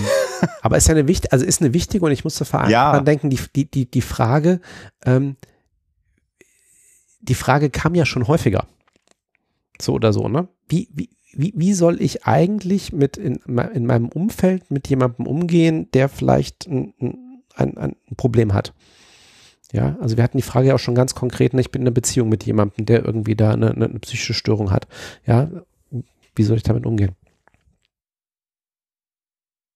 Sollen wir denn mal in die erste Pause jetzt gehen? Ich glaube, mehr haben wir zu der Jo. Frage nicht mehr Nee, beizutragen, nicht. oder? Dann würden wir kurz mal in ein kleines Päuschen gehen und ihr könntet ja schon mal überlegen im Chat, ähm, ähm, was ihr noch so an Fragen auf dem Herzen habt und parallel könnt ihr auch noch mal ein bisschen trommeln. So schnell kann man äh, uns nicht mehr live Fragen stellen. ähm, Genau. Und ähm, für die Pausenmusik hier ähm, äh, bin, ich, bin ich über etwas sehr Schönes gestolpert, weil ich ja schon im Vorhinein dachte, ja, es ist so ein bisschen eine Reminiszenz-Folge. Ähm, kennt ihr beide The Hood Internet? Nein. Nee. Nein. Ähm, kam bei mir vorbei, das sind relativ bekannte Remixer. Ähm, und was die unter anderem machen und gerade auch noch weiter aufbohren, ähm, die, also die machen auch originäre Geschichten, aber die machen auch Remixes ähm, für einzelne Jahre. Also ähm, und Oh. ähm, zum Teil relativ lang, die haben auch Kurzformen davon, die haben die Sachen auch zum Teil irgendwie zusammengemischt in ganz große irgendwie Retrospektiven. Ähm, ich habe da mal ein paar rausgesucht. ähm, ich spiele die einfach mal in der Pause. Äh, der Chat kann ja auch mal mitraten. Vielleicht könnt ihr ohne bitte zu googeln erraten, aus äh, welchem Jahr das jeweils Hits sind. Ist ja vielleicht ganz spaßig. Ich fand es auf jeden Fall interessant. Ist ziemlich wild zum Teil die Übergänge. Also in diesem Sinne, Okay. drei Minuten Mhm. 30 und dann ähm, sprechen wir uns wieder. Bis gleich. Okay.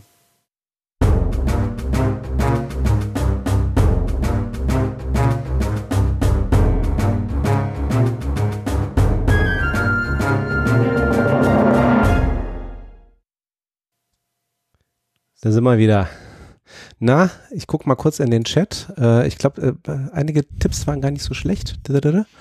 Ähm, welches Jahr? Er äh, sagt jemand, hm, später 80er, einfach nur 90, 93. 1990 war das. Das waren alles Hits aus dem Jahr 1990. Cool. Ja, äh, tatsächlich, also es ist, äh, ich finde es schön, dass da jemand sagte, da war, ich, da war ich noch in den Windeln, da war ich noch gar nicht geboren. Ähm, wartet mal auf die anderen. Okay. Ach Gott, 1990. Aber Mhm. das wäre jetzt ein anderes Thema. Also wir reden von damals. Das wird der ganz Ich war neue damals Podcast. elf. Dennis. ich war da ja der, der Jüngste von uns oder bin ja nach wie vor der Jüngste hier. Du warst 90, echt elf, ne? Das ist kein Scheiß, Ich ne? war 9011, ja klar. Was? Ja, was denn? Kann nicht jeder damals schon 30 gewesen sein? Hallo.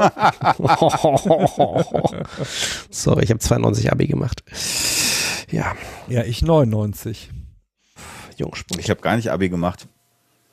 90, Ah, da habe ich noch selber, das war vor meinem Stimmbruch. 90 habe ich selber noch gesungen. Das ist völlig richtig äh, Brotigkeit. Genau. Da fällt mir ein, das hatten wir, glaube ich, auch in der Psycho-Talk-Folge. Warst du nicht mal auch als Alleinunterhalter unterwegs, Ja, ja, Alexander? ja, ja, war. Selbstverständlich. Ja, ne? War jung und brauchte das Geld. Na logisch. Das, äh, ja. Mhm. Ja, das ist lange, lange her. Ja, gut. Aber ähm, ihr hattet ja Zeit, euch äh, vielleicht sinnvolle Fragen zu überlegen, die ihr noch loswerden wollt an äh, uns. Äh, also schießt gerne los. Was ist aus der Barto-CD geworden? Das ist eine gute Frage. Die hat sich, äh, fragt der Chat gerade, das habe ich mir nicht selber ausgedacht, das fragt der Chat gerade tatsächlich. Das sagt der Chat nach Santa Maria. äh, wir hatten tatsächlich ja mal vor, der Rio und ich eine CD rauszubringen. Das hat sich dann im Laufe der Jahre äh, und der der Einstellung des Podcasts am Zapfahren, was ein ebenso wegweisendes Werk der Podcasting äh, Atmos äh, des Podcasting-Universums war, wie jeder Podcast, Ja. an dem ich mitgewirkt habe in den letzten 20 Jahren. Ähm, nachdem wir diesen Podcast eingestellt haben, äh, gab es dann auch nicht mehr die Idee zu dieser CD. Das ist wohl so. Ja. Hier fragt, die, die nächste Frage ist, wie wir drei eigentlich zusammengefunden haben. Und ich muss mich jetzt mal ein bisschen stretchen. Also ich weiß noch, wie wir auf Berlin. Ja, nee. Äh, wir haben uns, wenn ich mich nicht ganz täusche, Sebastian, in Essen kennengelernt. Wir persönlich. beide ja, das stimmt, genau. Ja, Ne? Also mal so bei den anzufangen. Ruheskeptikern. hm.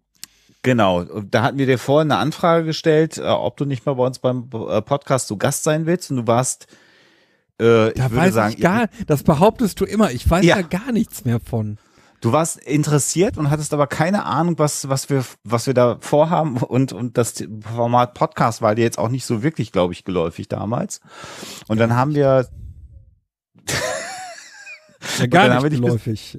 äh, gar nicht geläufig, genau, ja. Und dann haben Nee. wir, äh, waren wir zu den Rhein-Ruhr-Skeptikern nach Essen gefahren, haben uns da kennengelernt, geschnackt und danach haben wir dann tatsächlich die erste Folge gemacht. Da warst du nämlich zu Gast beim Neuheiden-Kongress deiner Zeit und hast Ah, ja. über den. Neuheiden äh, genau, Kongress erzählt. Und so haben wir beide uns kennengelernt und dann tatsächlich, äh, Sven, Berlin äh, auf der Skepcon. War es auf der Skepcon, wo wir uns kennengelernt haben, Berlin? Oder in welchem Kontext haben Ich wir uns in Berlin überlege, ich kennengelernt? überlege jetzt gerade, also auf jeden ich, ich versuche es gerade nachzuvollziehen, weil, ähm, also äh, man muss, also ich war ja Hoxilla-Fan, also ich hatte ja irgendwie skeptische Podcasts im Ausland entdeckt, war zurückgekommen dann 20, 20 äh, Anfang 2011 nach Deutschland und habe damals Hoxilla entdeckt und ich war auf dem Hörertreffen in Münster bei euch gewesen. Ich glaube, das war irgendwie das erste. Zusammentreffen. Das war, das war nämlich 2011 und ähm, dann muss ich gerade mal, ach genau, dann war, dann war äh, Anfang 2012 war noch Moxilla Hörertreffen in Köln, wo unter, Ja. wo unter anderem auch ein Bild entstanden ist, wo ich euch fotografiert habe zusammen mit Marc Benecke, irgendwie draußen Ja. noch, irgendwie am Rhein. Und danach haben wir uns tatsächlich in Berlin äh, auf dem auf dem World Skeptics Congress irgendwie getroffen und da stand, dann kam auch irgendwie äh, Sebastian dazu, ne? Glaube ich. Ja, ja. Und ich glaube, dass wir 2012, haben wir da schon gepodcastet auch gemeinsam? Ja. Weil ich weiß, wir haben im März, Muss genau, haben ja, wir schon. Ne? acht Jahre her ist. Genau, Ja, ja. genau. Weil wir haben, weil wir nämlich da, also der, der Psychotalk ist ja damit angefangen, dass wir äh, wegweisenderweise auch damals mit dem Live-Podcasting angefangen Mhm. haben, als noch niemand dieses Thema Ja, ja, äh, ja. Außerhalb Berlins. niemand außerhalb Berlins überhaupt daran äh, Ja. gedacht hat. Und da haben wir dann, ähm, äh, äh, habe ich irgendwann Sebastian auf dem Handy angerufen, habe gesagt, lass uns mal Live-Podcasten. Ich habe da eine Idee. Psy und wir machen Psychologen und dann können Leute reinskypen, glaube ich, war das die Idee. Und Mhm. dann äh, beantworten Ja. wir die Fragen. Ja. Das war so völlig Richtig. skurril. Und da hast du gesagt, oh, ich bin gerade im Urlaub, ich frage mal meine Frau, dann hast du irgendwie freigekriegt dafür. Und dann haben wir das Genau. gemacht. Und dann irgendwie hast du das mitgekriegt, Sven. Und du hast dich dann mit auch reingeloggt in die Sendung und warst dann längerfristig in dieser ersten Nummer mit dabei, wenn ich mich Genau, erinnere. das- genau. Zum Ende raus. Und es war tatsächlich, weil ich gucke jetzt, ich Ich habe nämlich damals, ich habe hab irgendwie zum Teil, ich habe hab immer, immer so, so, so Jahresübersichten, wann irgendwelche Sachen passiert sind, so ein bisschen, um, um das irgendwie für mich festzuhalten. Ähm, tatsächlich, weil ihr sagte, der erste, der erste Psychotalk, die, die, die nicht veröffentlichte Sendung muss irgendwann im März gewesen sein, ne, 2012. Exakt. Äh, Mhm. Das war vor Berlin. Das heißt, da haben wir irgendwie schon miteinander Ah. gequatscht. Dann haben wir uns in Berlin getroffen und ich habe nämlich hier stehen, zweite Sendung Psychotalk, erste geplante zu dritt, 28. Mai. Das war eine Woche nach Berlin. Kommt mal. So war das damals. Also wir haben erst uns sozusagen, also äh, Alexander und ich haben uns vorher schon mal getroffen, weil ich Hoxilla-Fan war. Ja, ihr habt euch separat schon mal getroffen. Ihr beide habt diesen ersten Podcast angemacht. Äh, ich habe mich in die Sendung reingezeckt. Dann haben wir uns in Berlin Genau. getroffen und der Rest ist Geschichte. Ja, ja, und wir haben dich, glaube ich, 2000 kontaktiert. Äh, äh, wir haben, wir haben dich dann auch kontaktiert in der Sendung, glaube ich, weil wir uns äh, auf dem Hörertreffen, du warst Psychologe, du hattest auch Ja. in Münster studiert. Genau. Und ich glaube, irgendwann waren dann Sebastian und ich der Ansicht, dass die Sendung, ich muss, ich, ich schicke euch die noch mal rum. Wir müssen uns mal diese erste Runde nochmal bei uns anhören. Oh, bitte, ja. Du hast Äh, die noch? Ich habe die noch. Ah, geil. Und ähm, äh, dass man dann äh, und und dann haben wir gesagt, komm, dann holen wir noch einen Psychologen dazu. Und ich kannte dich ja persönlich Hm. vom Hörertreffen aus Münster. Jetzt, wo du das sagst, erinnere ich mich da auch wieder dran.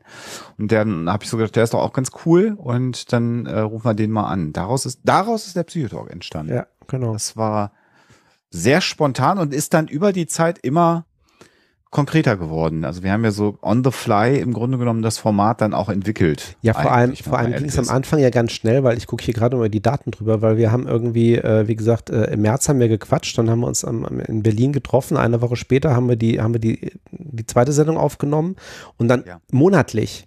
Also einen Monat später haben wir die zu, zu, zu Fußball gemacht und eine, einen Monat später irgendwie im Juli dann irgendwie die zu Arnold Schwarzenegger. Ja. Das, das war der Die Anfang. Schlagzahl war sehr hoch, ja, ja, Genau. am Anfang. Da konnten wir das alles Da noch. war, da war üben. meine Frau ja hochschwanger oder schwanger zu der Zeit schon. Das war ja alles in dem Jahr. Haben wir in dem Jahr dann auch, nur wenn ich es für mich eingeordnet kriege, haben wir da Axel Stoll auch interviewt 2012? Du kannst Fragen stellen. Ich, ich, das verwischt wirklich komplett bei mir. Ich guck mal gerade in den Trailer rein. Ich habe mal gerade geguckt, er ist 2014 verstorben. Das kommt hin, Das dass kommt das hin, klar. 2012 Ja. gewesen ist. Ja, kann gut sein. Mein Gott, habe ich damals eine hohe Schlagzahl an den Tag gelegt. Ja, da haben wir ganz schön gerödelt. Wie viel Freizeit ehrlich ich da ist. noch hatte. Ja, das war halt, ne, das war bei mir halt auch die Geschichte, ne? Weil ich kam halt irgendwie damals aus, aus Großbritannien zurück, habe wieder in Deutschland gearbeitet, habe irgendwie einen coolen Job gehabt und war irgendwie äh, in Anführungsstrichen äh, äh, solo in Düsseldorf wieder gelandet und hatte halt Bock auf Podcasting ne? und habe allen möglichen Kram gemacht. Stimmt, du warst auch umgebunden zu dem Zeitpunkt Mhm. noch. Und dann habe ich euch ja beide äh, äh, in Podcast reingequatscht. Genau. Also insbesondere dich, Sven, Ja, ja, noch, stimmt. noch viel Ja, mehr als Sebastian. ja, absolut, weil das habe ich nämlich dann auch hier, weil wir haben in diesem ersten Jahr, in 2012, haben wir sieben Sendungen gemacht. Ja, Ja. und dann meintest du, oh, du brauchst auch noch was. Ja, und dann habe ich am Januar 2013 habe ich über Britannien angefangen. Ja. Ja. Da habe ich dich, da habe ich dich genötigt, einen eigenen Podcast zu machen. Mhm. Ja. Wenn man da so drüber nachdenkt. Ich versuche gerade war- echt da, auszufinden. da war die äh, Podcast-Welt auch noch eine ganz andere. Da war Podcasting noch ganz eng mit Twitter verknüpft und Twitter war auch noch anders als heute. irgendwie War ja. eine ganz andere Welt. Das war alles kleiner. Ja. Ja. Und ich fand, also Twitter zu dem damaligen Zeitpunkt nicht so emotionalisiert oder ich war nicht in den Ecken, wo es emotionalisiert war. Eins von beiden. Nein, Vielleicht. Twitter hat sich über die Jahre deutlich zugespitzt. Es ist ein größeres Massenmedium geworden. Die, die alten Kreise, die es so gab, sind aufgeplatzt, haben sich verwischt. Und viele der Leute, mit denen man, mit denen ich zumindest damals äh, viel zu tun hatte, wie die Jule, wie den Why We Fight oder so, äh, die, Hm. die, die sind heute nur noch Reminiszenzen an die Vergangenheit. Das Reiben an äh, Tim, das Reiben an Ralf, das sind alles so Sachen, das ist alles lange nicht mehr. Nee, da Nee. gibt's, äh, also und, und das, das war halt auch vor der Zeit, vor dem, also jetzt mal platt gesagt, ne, vor dem, vor dem, vor dem breiteren Podcast Mainstream, ne? Das kam ja auch all- alles erst hinterher, dass dann irgendwie dann die öffentlich-rechtlichen das irgendwie auch stärker entdeckt haben oder so nochmal als irgendwie Vermarktungskanal und das dann irgendwie immer mehr wurde. Das war halt auch irgendwie natürlich kleiner, ne? Es ist halt immer so ein bisschen so diese äh, ähm, eine, eine von den Urzellen irgendwie von damals. Damals, vor acht Jahren. ja. Ja. Ja, es ist fast ein Jahrzehnt, ne? Ach, jetzt kommt. Ja, ja. Ja, ja, ja, ja. Ja. Ja gut, aber ihr habt gefragt. Äh, Genau, ja. Genau. Ihr habt- Genau, da kann man uns jetzt nicht vorwerfen, dass es hier wird Opas erzählen vom Krieg, sondern das war ja die Frage, wie habt ihr euch äh, Genau. aber, aber auch, aber auch nochmal inhaltlich muss man da auch nochmal dazu sagen, ne, was man, was man an der Geschichte merkt. Also zum einen, äh, wir haben ja auch damals irgendwie schon gesagt, ähm, also äh, Alexander und ich haben beide in Münster studiert. Ich habe da zumindest mein Grundstudium gemacht. Ähm, Sebastian in Bochum. Ähm, wir sind alle, alle drei irgendwie haben wir, äh, wie wir so schön sagen würden, eine, eine äh, fundierte psychologisch-wissenschaftliche Ausbildung. Wir sind, haben alle drei keine Therapieausbildung. Ja, wir sind alle nicht irgendwie in die, in die, in, äh, in die therapeutische Richtung gegangen, hinterher auch beruflich nicht. Ja, und ähm, ja, und äh, fühlen uns aber, sind aber eben alle drei dem wissenschaftlich-kritischen Denken eng verbunden. So, und das war im Grunde der gemeinsame Nenner von Anfang an. ich habe es übrigens gerade rausgefunden. Ähm, September 2013 haben wir das Interview mit Hm. Praxis Steuer Ja, gemacht. gerade Also doch ein. Jahr später, okay. Auch da bin ich nämlich aus irgendeinem Urlaub, entweder aus dem Urlaub dahin oder von dort in den Urlaub gefahren. Das weiß ich noch. Ich krieg die Richtung aber nicht mehr hin. Ja, das war. Daraus könnte man auch mal eine eigene Sendung machen. Aber ich glaube, es gibt Ja. Specials auf der DVD, in denen wir das aufbereitet haben. Ähm, Ja, ja. Äh, was habe ich da gerade? War irgendwo eine Frage, die das zweite Mal schon gestellt wurde. Da, genau. Aus Gründen werde ich das BA-Studium der Psychologie soweit möglich als Podcast produzieren. Ich will Info machen, die aufklären, dass es kein diagnostisches Mittel oder Ratgeber ist. Was würdet ihr sagen, braucht es? Ich verstehe die Frage nicht, ehrlich gesagt. ich auch nicht. Moment. Mein lieber oder meine liebe Arsinia. Ach nee, die hat die Frage von McCuman zitiert. Vielleicht kann man Ah. die Frage nochmal anders aufbereiten, um die zu beantworten. Also Ich das BA-Studium der Psychologie als Podcast produzieren. Ah, also tatsächlich so, sozusagen Vorlesungen als Podcast machen oder was? Ah. Aber ich will Info machen, die aufklären. Ach so, ich will Informationen machen, die aufklären. Das ist kein das versteht doch nicht. Oder Ratgeber ist. Verstehe ich nicht. Ja, Ja, ich Kuhn glaub- ist aber noch im Chat. Vielleicht kann der Merkumen das gleich nochmal Ja, genau. Vielleicht sollte einfach der Fragende, paraphrasieren. was er meint. Genau. Ja, genau. So. Ferndiagnosen sind ja schwer, schreibt Markus 14, aber glaubt Jana aus Kassel wirklich an das, was sie da erzählt? Jana aus Kassel, diejenigen, die es nicht mitbekommen haben, Ah. war auf einer Querdenker-Demo diejenige, die sich mit äh, Sophie Scholl gleichgesetzt hat und wo dann ein, eine Person, ein Ordner, ich weiß gar nicht, ob es wirklich ein Ordner war, äh, ihr gesagt hat, dass sie mal mit dieser Holocaust-Relativierung hier aufhören soll. Ähm, ich glaube, darauf sind wir recht ausführlich, wenn ich einfach mal verantworten darf. Mach mal.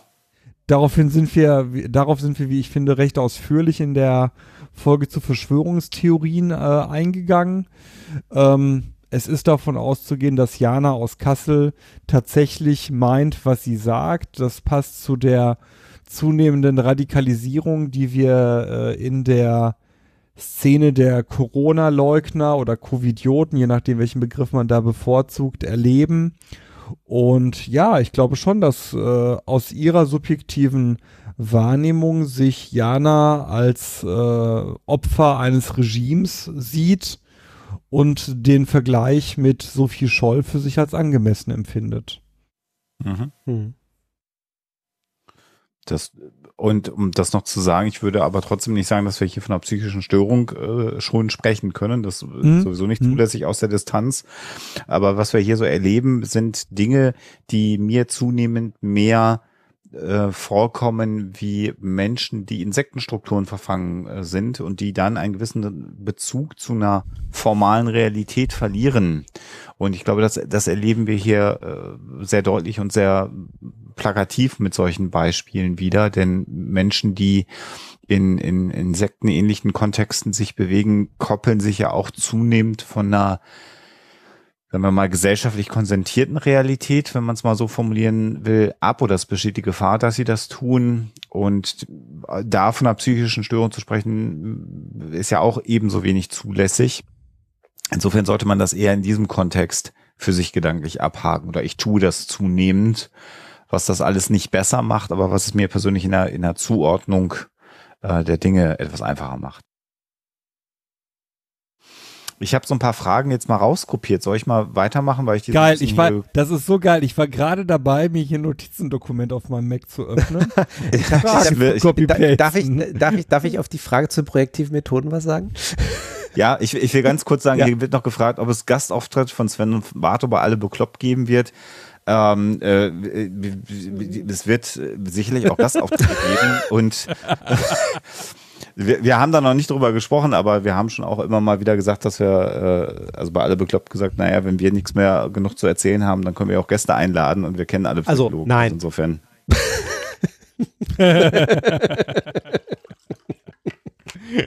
Schön. Scherz. Denkbar ist alles. Denkbar natürlich. Genau. So, jetzt sind wir bei projektiven Maßnahmen. Genau, äh, also Methoden. Also, genau, projektive Methoden. Also die, die, Frage war, mich würde eure Einschätzung zu projektiven Methoden, also Baumtest, Rohrschachtest interessieren.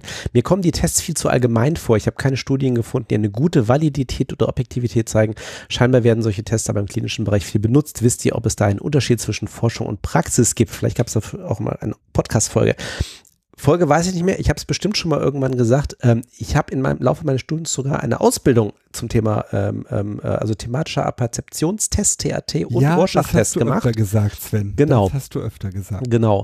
Äh, meine Kurzfassung auch dazu ist, ähm, wissenschaftlich gesehen sind die als diagnostisches Instrument Humbug.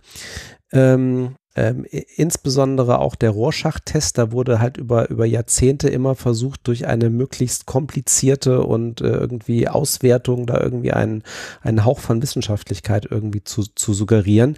Also ich glaube auch tatsächlich von Anfang an, wie es ja häufig bei solchen Sachen ist, auch mit, mit, mit guten Intentionen, aber ähm, ich glaube, die haben sich da ziemlich verrannt.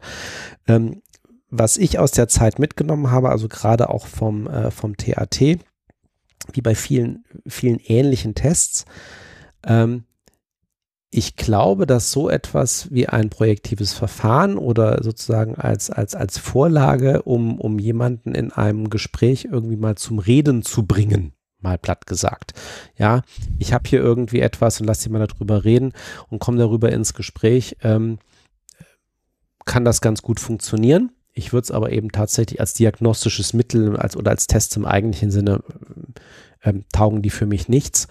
Ähm, das ist ähnlich, wie ich das äh, also auch aus der beruflichen Praxis, wenn es eher in Richtung Personalentwicklung oder ähnliches geht, auch von, von vielen Persönlichkeitstests halte. Ja, äh, sagen, ähm, äh, das sind im besten Fall sind das irgendwie gut strukturierte oder einigermaßen strukturierte ähm, äh, selbst, Selbstbild abfragen. Ja, ähm, die kann ich mal als Ausgangspunkt nehmen, um irgendwie so ein Gefühl dafür zu haben, ähm, wie sich jemand selbst sieht. Ja, und wo er vielleicht auch ein paar blinde Flecken hat oder so, oder wie wir es auch vorhin schon hatten in einem Kontext, worauf jemand vielleicht auch Wert legt ähm, oder was ihm so auffällt und was ihm weniger auffällt an anderen oder auch an sich selbst.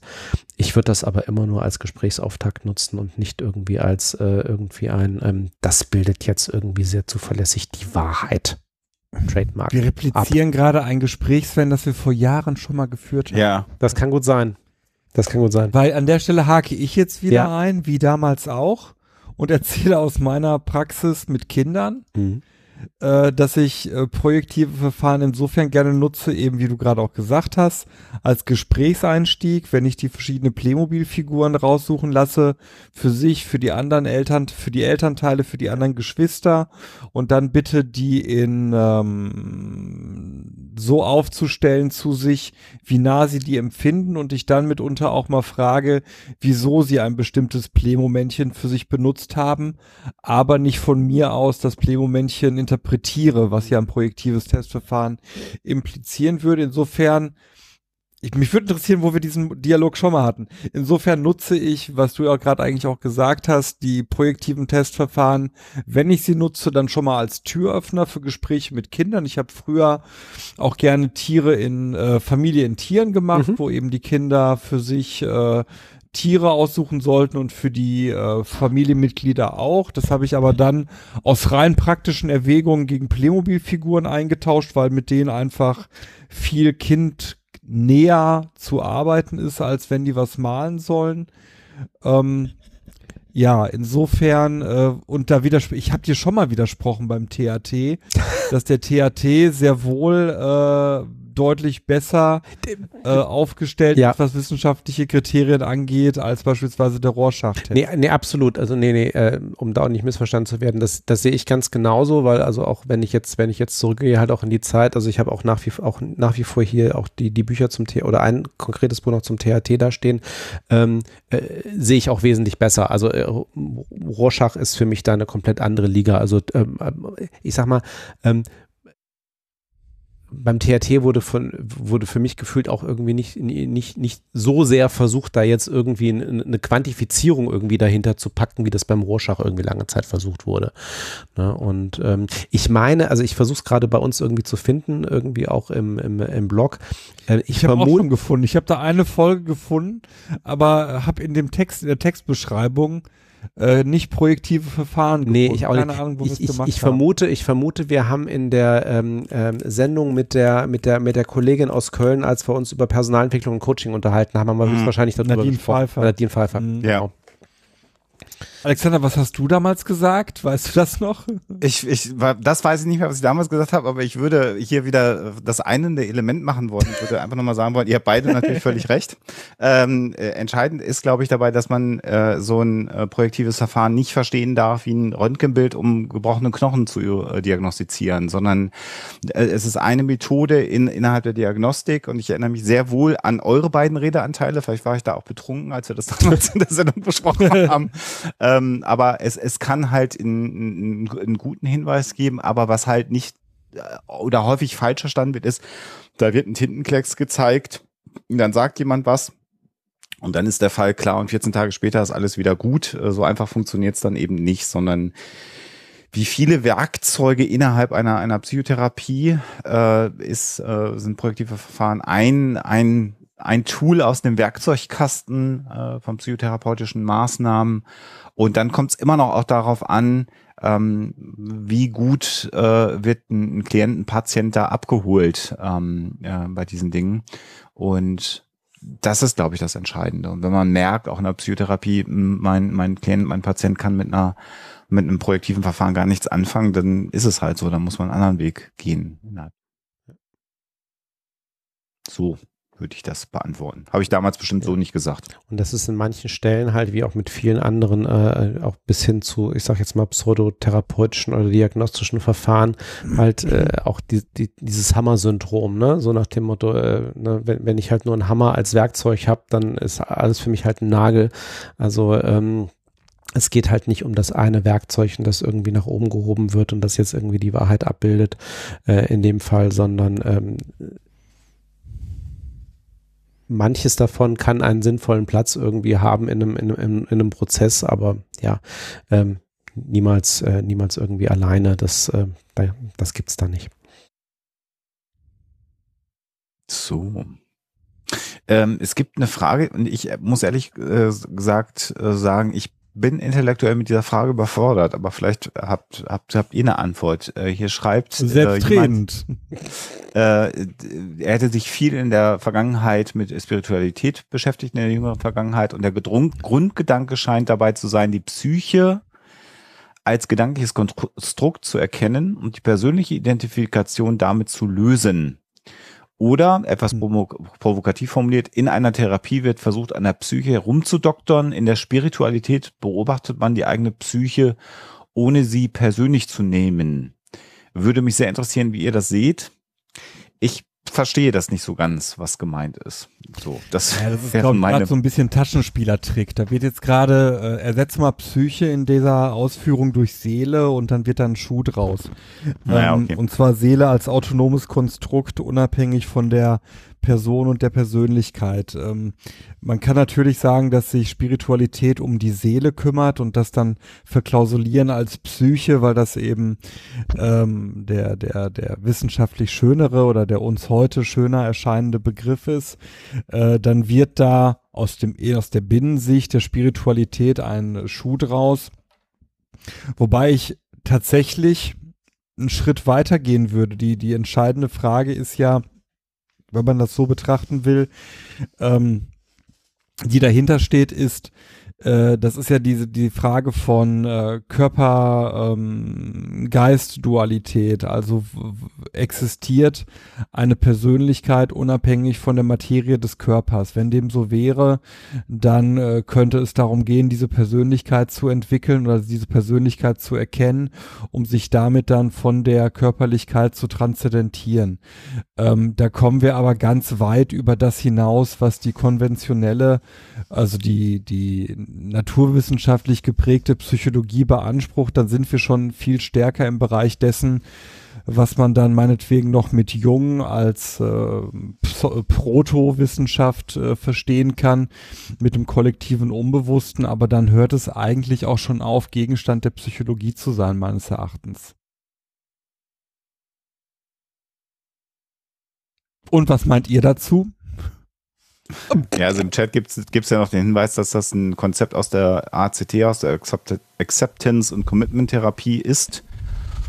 Ähm, da bin ich nicht im Thema, das kann ich so Nee, äh, an, annehmen, äh, aber das Therapieverfahren kenne ich nicht. Also die, hier geht es weiter, dass man die Vorgänge in der Denkmaschine von außen betrachtet, akzeptiert, dass sie da sind, dass sie aber nicht unbedingt die Wahrheit widerspiegeln. Das klingt wie, wiederum jetzt sehr behavioristisch, ne? wenn Mhm. man sich vorstellt, Mhm. die Denkmaschine als Reizreaktionsschema, als Blackbox, die man nur von außen betrachten kann und gar nicht annehmen muss, dass ein Denken stattfindet, sondern dass man eben nur sieht, wie sind die Reizreaktionszuordnungen.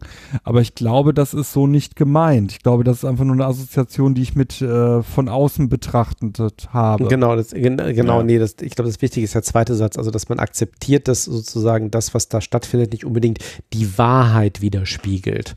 Ja, ähm, und ähm, also e- eigentlich genau das Umgekehrte, sondern dass wir halt wieder beim, beim, Subjektivismus sind dann an der Stelle. Und, und vielleicht noch ein, ein, ein Einschub zu der Frage, da steht ja die Formulierung drin, in einer Therapie wird versucht, an der Psyche rumzudoktern. Das klingt ein bisschen sehr unstrukturiert, würde ich, würde ich so nicht unterschreiben, denn in, in der Regel ist ja schon der Auftrag des Patienten relativ klar. Und rumdoktern klingt so ein bisschen wie rumprokeln. Also es ist ja schon Guter so, dass, Punkt. Ja, ja. Guter Punkt. Äh, das, das, das ist genau die, die Überwindung des medizinischen Ansatzes. Dass man eben nicht an einem Patienten arbeitet, sondern äh, mit dem psychisch Gestörten zusammen einen Weg erarbeitet. Ne? Genau. Und das ist halt äh, auch, auch, auch das Ziel, was der Patient ja selber in der Therapie hat, ist ja, ist ja im Grunde genommen äh, erstmal erarbeitet und definiert in, im Kontext mit dem Therapeuten zusammen. Ähm, und, und dann wird halt geschaut, wie komme ich vom Jetzt-Zustand ähm, äh, zu dem vereinbarten Ziel. Und ähm, das Mhm. der, der Therapeut ist ja letztendlich, das wird ja auch häufig falsch verstanden in, in, im Kontext von Psychotherapie, jemand, der als, als, als Spiegel im Grunde genommen ja nur hilft, an, an, an dem Problem, was man gerade als Patient hat, selber zu arbeiten. Das ist ja gerade die Sache in der Psychotherapie. Es gibt äh, natürlich Medikamente, die zunächst mal akute Symptome lindern können. Äh, Das kann sehr gut funktionieren, das kann weniger gut funktionieren, das kann hilfreich sein, kann weniger hilfreich sein. Das, da geht's ja schon los, um dann aber letztendlich ja im, im Rahmen der Therapie die, ähm, die Probleme dann so anzugehen, dass man selbstständig mit diesen Problemen besser umgeht. Das ist ja der große Unterschied. Das ist ja äh, eine Psychotherapie in, im Idealfall eine Hilfe zur Selbsthilfe immer Mhm. wieder. Und das wird, glaube ich, nach wie vor gelegentlich ähm, so nicht ganz verstanden, wenn man noch nicht damit zu tun gehabt hat. Ja, genau. Also weil eigentlich dachte ich eher, weil der, der zweite Satz auch von der Frage war so, ja, dass in der Spirit Spiritualität man die eigene Psyche beobachten würde, ohne sie persönlich zu nehmen, was auch immer das heißen soll. Aber das wäre ja eigentlich genau das, dass man halt sich versucht, ein Stück weit irgendwie, also seine eigene Psyche zu reflektieren und sich davon eben jetzt nicht, und, ne, und eben quasi, in Anführungsstrichen, daran zu arbeiten, nicht im Sinne von rumdoktern, sondern eben so, ja, das ist so, es hat aber auch Gründe, warum, warum das so ist und warum ich mich momentan so verhalte oder warum ich so fühle, wie ich mich fühle. Ja, und ähm, wenn ich das ändern möchte, wo könnte ich dann an der Stelle ansetzen? Ja. Ja, wobei das für mich, also gerade diese, diese Ja. Formulierung, die du gerade mit dem Nebensatz gebracht hast, da habe ich gerade schon dran gedacht. Äh, ich musste, ich habe ja lange Zeit sehr viel Timothy Leary gelesen, Mhm. was ja eng dann verknüpft mit Diskordianismus und Robert Anton Wilson und so weiter ist. Und es klingt für mich halt äh, alles so nach dieser äh, Idee der späten 60er, frühen 70er, den Roboter neu zu programmieren, also anzunehmen, Mhm. es gäbe so etwas wie ein autonomes Konzept der Psyche, die durch gesellschaftliche Zwänge und durch Beschränktha Besch äh, Beschränkungen der Wahrnehmung als solcher entfesselt werden kann, beispielsweise durch die gezielte Einnahme von psychoaktiven Drogen, ähm, um sich eben zu befreien von den Konventionen und einen von außen gerichteten Blick auf das Selbst zu haben, äh, der eben über das deutlich hinausgeht, was wir durch die normalen Sinnesorgane wahrnehmen können.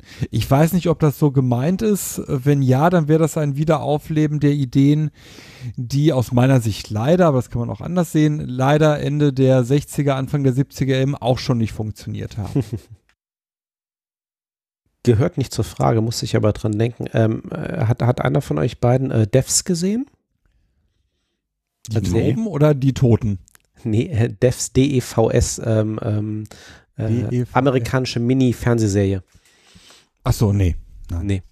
Ähm, äh, ich sag mal, geht eher in die Richtung ähm, Determinismus oder nicht. Ähm, äh, ist ganz spannend, auch, auch, auch sich das anzugucken, weil das ist, äh, obwohl es eigentlich ein, ich sag mal, Science-Fiction-Thriller ist, ist es eine sehr langsame Serie. Da muss man sich ein bisschen drauf einlassen. Hat aber auch nur acht Folgen oder so. Ähm, ist gedreht worden, äh, ist von, ist von Alex Garland, der auch hier, ähm, äh, äh, äh, wie hieß der Film mit den Androiden? Ähm, äh, ähm, also er hat auch 28 Days Later hat er zwar auch gemacht, aber ist hier bekannt, äh, Ex Machina Ah, ähm, ist Alex Garland. So. Und ähm, geht halt in die Richtung auch wieder Technologie und, und, und, und äh, quasi künstliche Intelligenz und aber geht äh, Determinismus. Ähm, Verwa- Nebenthema, ne? so diese Frage, so inwieweit äh, ist eigentlich, sind meine Entscheidungen eigentlich wirklich meine Entscheidungen, also ist natürlich sind es meine Entscheidungen, aber wie weit äh, habe ich freien Willen, wie weit sind die, sind sie determiniert durch meine Psyche, durch meine Umwelt etc. Ähm, ähm, ist ganz spannend, aber ist auch so halb meditativ, muss ich mal sagen, irgendwie sich darauf einzulassen, aber ist schon, äh, ist schon eine ganz spannende Geschichte. Genau.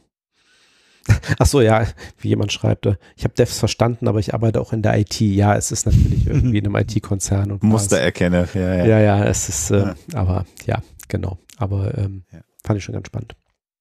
Nur am Nee, habe ich noch nicht gesehen. Empfehlung. Ja, nee. Wir haben jetzt Ja, die Frage von McCooman nochmal expliziert bekommen. Wir sollten darauf eingehen. ja, weil ich jetzt auch gemacht habe. Mach du mal, Sebastian. So, ich lese jetzt mal die Frage, dafür muss ich meine Brille aufsetzen. Nochmal zur Frage mit dem Podcast. Es gibt viele, die einfach Krankheiten googeln. Da werde ich später auch hinkommen. Den Lehrplan halte ich strikt ein. Habt ihr da vielleicht Tipps, Erfahrungen, die ich nutzen kann, um aufzuzeigen, dass es sich trotz Aufklärung dass sich trotz Aufklärung der Podcast nicht als Ratgeber versteht. So wie ihr immer aufklärt, habe ich in dem Format eben wenig Zeit. Ähm, da hat äh, Also die, er fragt äh, nach einem Disclaimer letztlich, ne? Ja, also äh, Katharina äh, schreibt im Chat, äh, na genau so. Also ich würde es im Zweifelsfall auch als Disclaimer an den Anfang äh, äh, setzen ähm, und und immer klar deklarieren, was dieser was dieser Podcast, den du machst, ist und was er kann und was er nicht kann. Und das kann man ja in einem Satz im Grunde genommen ähm, äh, definieren. Wobei ich jetzt auch ein bisschen verwundert bin, also dass das Bachelorstudium äh, Psychologie äh, qualifiziert ja nach meinem aktuellen Standard sowieso auch nicht zur Therapie. Also im Idealfall hast du Diagnostik da noch drin, ne? Aber das Ne, also nach dem Bachelor kann man ja eh noch nicht Therapie machen. Nee, das nicht, aber ich, ich kann das insofern schon nachvollziehen, weil ähm, ich guck dir einfach mal an, was es irgendwie auch an Alternativangeboten zum Thema Podcast und Psychologie gibt. Ähm, es gibt ja ganz viele Leute, die auf der Suche nach Ratgebern sind. Und das ist tatsächlich eine Sache, die wir ja ähm, auch bei uns in der, in der Sendung äh, auch nicht geschafft haben. Also was auch immer mal ein Thema war, was wir mal angesprochen haben, wo wir gesagt haben, ja, äh, unsere Erfahrung von dem akt aktuellen Psychologiestudium ist ja auch schon ein Mhm. bisschen her. Ja. Ähm, wie sieht das jetzt eigentlich aus? Vor allem haben wir sind ja alle Diplom alle drei Diplompsychologen. Wir haben ja noch vor Umstellung Mhm. Bachelor und Master studiert. Ähm, und äh, haben immer mal gesagt, ja, äh, vielleicht sollten wir uns mal einen aktuellen Bachelor, Masterstudenten irgendwie auch einladen und äh, mal so ein bisschen, äh, wie sieht eigentlich momentan die, die, die, ich sage jetzt mal, psychologische Lehre und Ausbildung aus? Weil das Grundthema, und ich glaube, das äh, haben wir damals ja auch erlebt, ist ja, dass äh, viele mit einem mit einem ganz falschen Bild an, äh, an das Thema Psychologie, Psychologie Mhm. als Wissenschaft, Sozialwissenschaft, empirische Wissenschaft herangehen, ähm, auch wenn sie sich dafür interessieren, das zu studieren. Und ich das ganz, ganz spannend finde und auch toll finde, wenn jemand tatsächlich einen Podcast macht, in dem er sozusagen eigentlich mal so ein bisschen sagt, äh, wie sieht eigentlich irgendwie das Psychologiestudium aktuell aus? Was findet da eigentlich drin statt? Was lehrt mich das eigentlich über Psychologie? Und was macht es vielleicht auch nicht? Ja, um da auch mal so ein bisschen äh, mit einigen der Mythen auch aufzuräumen, die wir ja auch versucht haben, immer, immer, immer zwischendurch auf, mit aufzuräumen. Ähm, und ich glaube tatsächlich, die Lösung ist auch, sich eben zu überlegen, sowohl was die Benennung angeht, als auch die Zusammenfassung des Podcasts, ähm, worüber redest du? Ähm, bis hin zu dem, in Anführungsstrichen, Disclaimer, vielleicht tatsächlich irgendwie so ein bisschen als Standardeinleitung zu jeder einzelnen Folge äh, äh, in einem Satz zu sagen, worum geht's eigentlich und worum geht's nicht. Das heißt jetzt nicht unbedingt, dass ja nicht irgendwie einzelne Hörerinnen und Hörer aus, aus einer Folge irgendwie auch was für sich im Sinne von Ratgeber rausziehen können. Ja, das kann ja trotzdem der Fall sein. Aber wenn es dir wirklich darum geht zu sagen, das ist übrigens, was Psychologie ist und was auch psychologische Lehre ausmacht aktuell, dann kann man das ja auch so benennen. Ähm, ich weiß nicht, ob ich es jetzt wirklich so weit treiben würde, dass ich zu sagen, ich mache hier quasi einen, einen, einen, einen rechtlichen Disclaimer äh, im besten Sinne. Nein, das, hier, das, das hier ist keine ja- juristische Beratung, ne, so ungefähr. das brauchst halt nicht. Aber ich glaube halt wirklich, das von vornherein einzuordnen, worum es wirklich geht und worum es halt Genau. nicht geht, hilft, Genau. glaube ich. Ja, ja, ja. Apropos, äh, ich möchte an dieser Stelle ein bisschen off-topic, aber nicht wirklich, äh, einer meiner Mitarbeiterinnen gratulieren, die heute ihren Master, ihre Masternote bekommen hat Cool. und Oh. äh, ganz zu meinem Stolz mit einer 1.0 abgeschlossen hat. Sehr schön. Donnerwetter. Das hat mich sehr gefreut heute.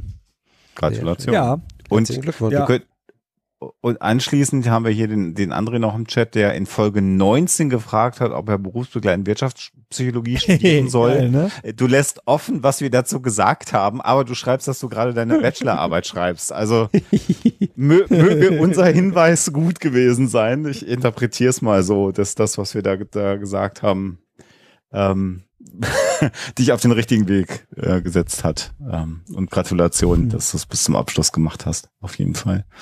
Sehr schön. Ja, äh, es wäre jetzt eigentlich noch mal so eine kleine äh, Pausenzeit angedacht, oder? Pausenzeit. Können wir gerne machen. Dann könnt ihr euch noch mal sammeln im Chat und noch mal ein paar Fragen rausfeuern. Und könnte auch nochmal bei Gerne Twitter verkünden, dass es jetzt die letzte Live-Stunde Stunde. für einiger Zeit sein wird.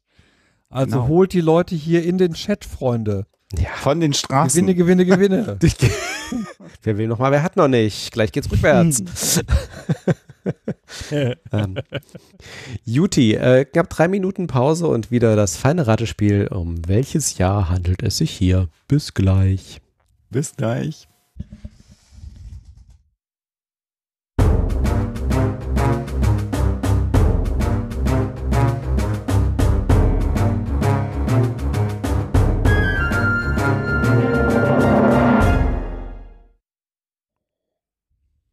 Gut zu wissen. Wofür? Das hörte sich jetzt wie so ein Killer-Aussage an. Da sind wir wieder. Da sind wir, das ist keine. Killer-Aussage. Ich habe gerade, es ist gut zu wissen, dass 1979 das Geburtsjahr von Herrn Bartoschek ist, weil das war Musik aus dem Jahr Ah. 1979. Ich höre mich fast an. Ich, Ja, Ich gerade und, sagen, und, das ist gerade original angehört, wie ich. Genau, genau, ich auch muss auch gerade an Heck denken. Heck denken. Mein Gott, mein Gott, mein dreimal dabei, nicht wer wieder wählen. Boah, so sind wir aufgewachsen. Ich, ich, vers ich versuche ja, ich versuche ja me- meiner Tochter, also sie hat das auch schon geschnallt, ne, wirklich zu erklären, irgendwie, dass Fernsehen ja früher ganz anders war. Ja, ich weiß, ihr hattet nur drei Programme. So ungefähr. Also ihr musstet gucken, was kam. Ja, ja. Aber Sandmännchen gab's schon. Ja, Sandmännchen gab's schon. Ja. Ach, Sandmännchen gab's schon. Ja, weil du in der Zone aufgewachsen bist. Hallo? Deswegen gab's in deiner Kindheit schon das Sandmännchen. Nee, nee, nee, nee, nee. Sandmännchen bei der ARD, bitte. Es gab eine Parallelentwicklung. Ja, es gab, ein- es gab ein Westsandmännchen. Westsandmännchen. Und tatsächlich, also die haben sich, das habe ich damals nochmal Das hat Pitti Platsch dann ausgebeutet. Pittiplatsch kannte ich, also hatte ich es auch schon mal erzählt, Pittiplatsch kannte ich aber auch, weil ich bin ja, ich bin ja im Zonenrandgebiet aufgewachsen und ich habe dann auch irgendwie insbesondere an Sonntagmorgen, denn wenn ich dann schon auf war und meine Eltern irgendwie noch geschlafen haben, habe ich dann irgendwie auch DDR-Fernsehen geguckt und da lief dann DDR-Kinderprogramm, also insofern kannte ich dann auch Pittiplatsch schon, bevor das ähm, ins Sandmännchen mit der Wiedervereinigung rüberschwappte. Ja. Nee, äh, das habe ich damals nachgelesen. Äh, die die äh, äh, Ost und West hat sich, was, was Sandmännchen anging, äh, äh, einen Wettlauf geliefert. Äh, damals. Äh, die sind relativ zeitgleich irgendwie auf den Markt gekommen, aber die ähm, äh, das äh, DDR-Fernsehen, die waren mit der Produktion, gerade mit den Puppenproduktionen der Filmen, waren die viel schneller irgendwie unterwegs als der Westen. Und ähm, ja, fand ich ganz spannend. Äh, muss ich vorhin auch kurz dran denken, äh, äh, als äh, ich hier in der Pause irgendwie der Familie kurz gute Nacht gesagt habe. Äh, da wurde gerade äh, Sendung mit der Maus geguckt und zwar Länderfolge zu Dänemark. Und da dachte ich, ah, Länderfolge zu Dänemark, aber noch irgendwie ohne Zombie-Nerze mit Corona. Ah, Da haben wir letztens ein zwei, da haben wir letztens ein 2-Euro-Stück bei uns auf dem Küchentisch liegen. Eine Sonderprägung und auf der Rückseite ähm, ist da etwas zu sehen und äh, wir fragen dann meinen Sohn, acht Jahre, weißt du, was das ist? Und gehen natürlich beide, meine Frau und ich, davon aus, dass er jetzt äh, sagen wird, nein, erklärt es mir bitte. Und dann haut er raus, das ist der Kniefall von Willy Brandt. Und wir gucken ihn an und sagen, was? Chapeau. Chapeau. So, und dann sagt er, ja, wieso? Das war bei der Maus in Polen. das stimmt. So, und dann wussten wir, okay, diese Sendung mit der Maus scheint tatsächlich äh, Ja. Bildungsfernsehen. Nee, und ich, Ja. ich, ich, ich, ich finde das bei unserer, ich meine, ich mein, äh, die, die kurze ist ja jetzt gerade fünf. Ich finde das auch ganz spannend, weil ähm, wenn es halt irgendwie um abends nochmal irgendwie Fernsehen geht, also irgendwie Sandmännchen ist dann immer irgendwie der Abschluss und dann je nachdem, wie viel Zeit halt irgendwie noch ist, vorher irgendwie eine kurze, kurze Folge irgendwie Schon das Schaf oder so. Oder wenn halt noch ein bisschen länger Zeit ist, halt auch nochmal eine Folge irgendwie Maus oder, oder, oder, ähm, oder Elefant, ähm, wechselt immer so, wofür sie sich interessiert, aber sie interessiert sich halt wahnsinnig irgendwie für die, für die Länderfolgen von der Maus, die kann sie halt Mhm. immer wieder gucken. Ja, und da hatten wir kürzlich halt auch wieder Polen, ne? Oder, ja, das stimmt, ja. Ist Ninjago so gar kein Thema bei euch oder Paw Patrol? Ja, doch, Paw Patrol natürlich, ja klar. War, also Ja. war momentan, Okay. momentan nicht mehr. Ähm, ähm, äh, leider natürlich irgendwie äh, Bibi und Tina und äh, Mia und äh, keine Ahnung was, aber ja. Mia und Mi? Mia was? und Mia. Hm. Ja, finde ich gar nicht so schlecht tatsächlich. Ich mag das, wenn die dann Gibt, so gibt Schlimmeres. Also, reingeht. also solange es nicht Bibi sein ja. Jona Lu zum Beispiel. Jona Lu ist Nee. Nee. Oder ganz schlimm und Alexander, du kannst gerne Alexander ist raus. Ganz, ganz schlimm finde ich hier Totro. Totro ist, Nee, finde ich, eine, ist eine der schlimmsten Kinderserien, die jemals produziert wurde. Was, was ich amüsant Sie finde. kommt aus Frankreich, das überrascht keinen. Ja, äh, äh, kleine Prinzessin? Nee, da sind wir drum rumgekommen. Nee, aber äh, äh, fand ich gar nicht so schlecht, vielleicht auch, weil es eine britische Serie ist oder so. Ich fand die schon irgendwie ziemlich witzig, aber gut, ist Nee, jetzt die kenne ich nicht. Äh, kleine äh, An britischen Sachen kenne ich nur hier Peppa Pig. Ja, die war natürlich auch mal, nee, The Little Princess, aber im, im, im Deutschen dann auch. Ähm, äh, das ist aber halt wirklich so dieses, dieses einerseits dieses, äh, diese, diese trotzige Prinzessin, die immer irgendwie ihren Kopf durchsetzen will oder so, aber das sind so ganz schräge Figuren dabei. Irgendwie, das ist irgendwie so schön, irgendwie, egal.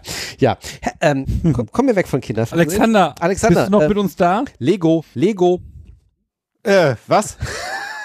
Ninjago, jawohl, habe ich hier. Ninjago. Nee, alles gut, aber da kann ich natürlich äh, aus bekannten Gründen nicht, ja, ja. Nicht sprich, sprechen. Hier fragt jemand Du nach. hast nach Kinder, deswegen. My Little Pony kommt im, ja, also tatsächlich, also ich, ich war ja so happy, also ich muss gestehen, ich, ich, ich habe damals nicht groß irgendwie My Little Pony geguckt, aber ich habe dann irgendwann auch meine Kurze dazu gebracht. Sie hat alle Staffeln von My Little Pony durchgezogen. Wirklich. Und ähm, das ist, ähm, ich, ich, ich finde es cool. Es gibt Stimmen. Und ich warte, ich warte drauf, bis sie ein paar Jahre älter ist, bis sie, bis sie irgendwie Avatar The Last Airbender irgendwie gucken kann. Die Serie, um Gottes Willen, nicht den Film. Anyway, anyway. Äh, hier fragt jemand, Sebastian, das würde ich mal in deine Richtung werfen. Er schreibt seine Masterarbeit nicht aus dem Bereich der Psychologie zum Thema ludische Elemente im Kindesmissbrauch und fragt nach Literatur, Film oder Podcast-Empfehlungen zu dem Thema. Ach je, jetzt weiß ich noch nicht mal ludisch im Sinne von spielerisch. Ja, wahrscheinlich. Würde ich jetzt auch so verstehen, ja. ja. Boah, da stehe ich jetzt gerade komplett auf dem äh, Also ich hätte da äh, jetzt auf auch. der Leitung. Vielleicht kann er mir nochmal erklären, was er mit ludische Elemente meint, bevor ich da irgendwas falsch verstehe. Ich kenne ab dem Begriff bis gerade eben noch nie gehört, räume ich ein. Insofern Hab ich in der- in der- äh, gerne in der noch Konzentration mal aber auch noch nicht explizieren, Ja. Liebe Anna, die du die Frage gestellt hast. Das ist bestimmt eine gute Frage, aber ich bin angetrunken und alt und brauche Erklärung zu dieser Frage. Es ist ja auch schon spät. es ist schon spät, ja. Gibt es denn noch weitere Fragen? Der Chat amüsiert sich auch sehr schön äh, mit sich selbst, stelle ich hier so fest. Das ist, die brauchen, Ja, ihr könnt euch ja, ja. zukünftig jeden Freitag einfach hier im Chatraum treffen. Ich komme dazu, ich habe keinen Genau. Podcast mehr. Oh. Nein, alles gut. Du kannst ja, du hast ja die Technologie noch, du kannst ja den, den äh, Via Britannias äh, dann so als Real-Life ähm, laufen lassen. Ach so. Ja, nee, nee, nee, neue Folgen. Das, äh. Kriegen wir schon. Kriegen Gab es eigentlich bei Viva Britannia jemals was zum Karfreitagsabkommen? Äh, ja, ich habe eine ganze Folge über Irland gemacht. Das ist deine Scheißantwort auf die Frage, gab es was zum Karfreitagsabkommen? Sagst du, du hast eine ganze Folge zu Irland gemacht? Nein, ich hab- nein, nein, ich für hab- Irland. Ja, sorry.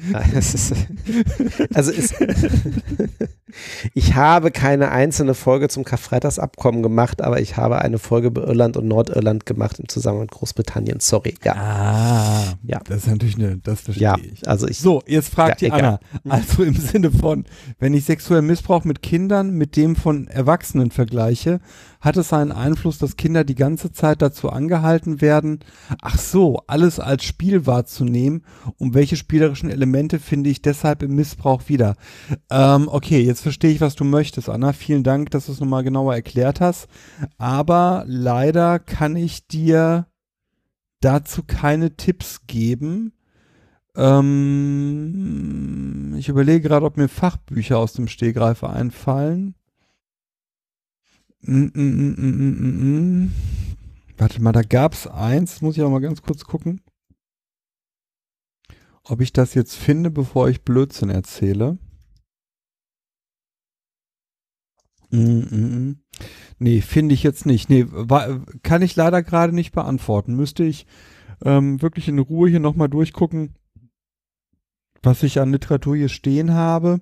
Aber an äh, allgemeinverträglichen Sachen kenne ich nichts. Ich weiß, es gab mal eine, oh, war das Tat, guck mal, da hänge ich schon wieder. Ich glaube, es war eine Tatortfolge, die sich mit dem Thema äh, Kindesmissbrauch beschäftigt hat, wo zumindest darauf angespielt wurde, dass da äh, Sachen eben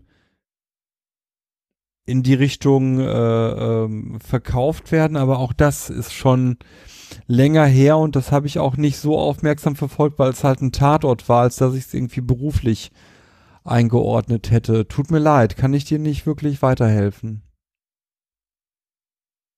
Bin ich auch komplett raus. Da stellt jemand eine Frage und dann scheißern wir komplett. ja.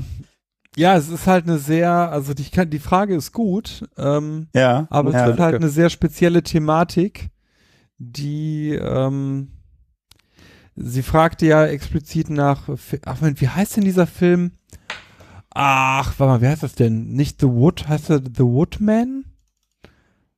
So ähnlich irgendwie. Ähm, es gab einen Film, der sich, nee, The Woodman ist falsch, Mist. Den hat mir Lydia mal empfohlen. Da geht es um diese Thematik von, von sexuellem Kindesmissbrauch. Ja, glaubst du, fällt mir jetzt der Name ein? Läuft bei mir, ey, scheiße. Ja, genau, was, was Katharina gerade schreibt. Lydia hätte jetzt wahrscheinlich eine dreiseitige Linkliste gehabt. Ja, das hätte sie tatsächlich. Ähm, aber, genau, guck mal, wenn man etwas nicht antworten kann, dann äh, verlagern. Äh, am besten mal Lydia über ihre Facebook, über ihr Facebook-Profil fragen. Lydia ist da äh, sehr aktiv und sehr gut, was äh, das Verteilen von weiteren Primär- und Sekundärquellen angeht. The Woodsman gibt es, ein Film von 2004. The Woodsman. Das The Woodsman, der heißt im Deutschen auch The Woodsman. Also Alternativtitel Der Dämon in mir. Mit und äh, da meine ich, geht es um sexuellen Kindesmissbrauch. Kevin Bacon. Ja, das kommt hin.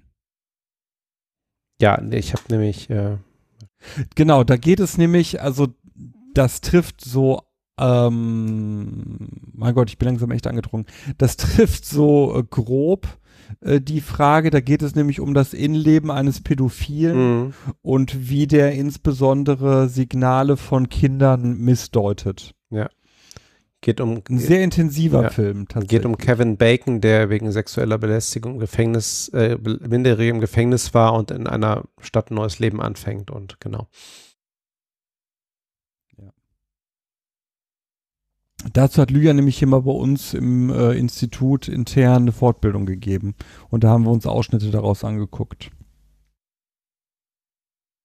Ja, ja. Was haben wir noch an Fragen, Chat? Genau. Ansonsten kann ich auch nochmal ins Trello-Board gucken. Wir haben nämlich so viele irgendwie Themen natürlich im Laufe der Zeit nochmal vorgeschlagen bekommen. Wenn wir wollen, können wir uns daraus auch Du bist auch der Einzige, der dieses Trello-Board gepflegt hat, Sven, ne? Wenn Ich bin ja irgendwann umgestiegen. Nein, nein, falsch. Ja, ich, ich bin ja irgendwann umgestiegen, weil ähm, äh, bei mir ja auch irgendwie die ähm, äh, der Input über das über das Postfach auflaufen etc. oder ich auch mal irgendwie aufschreibe, was was irgendwie so über über Twitter äh, reinkommt an Fragen. Ähm, das ist alles schön Brummtonphänomen. Das hat man doch eben. Ach so, nee, das war Bartoschek mit seiner Technik.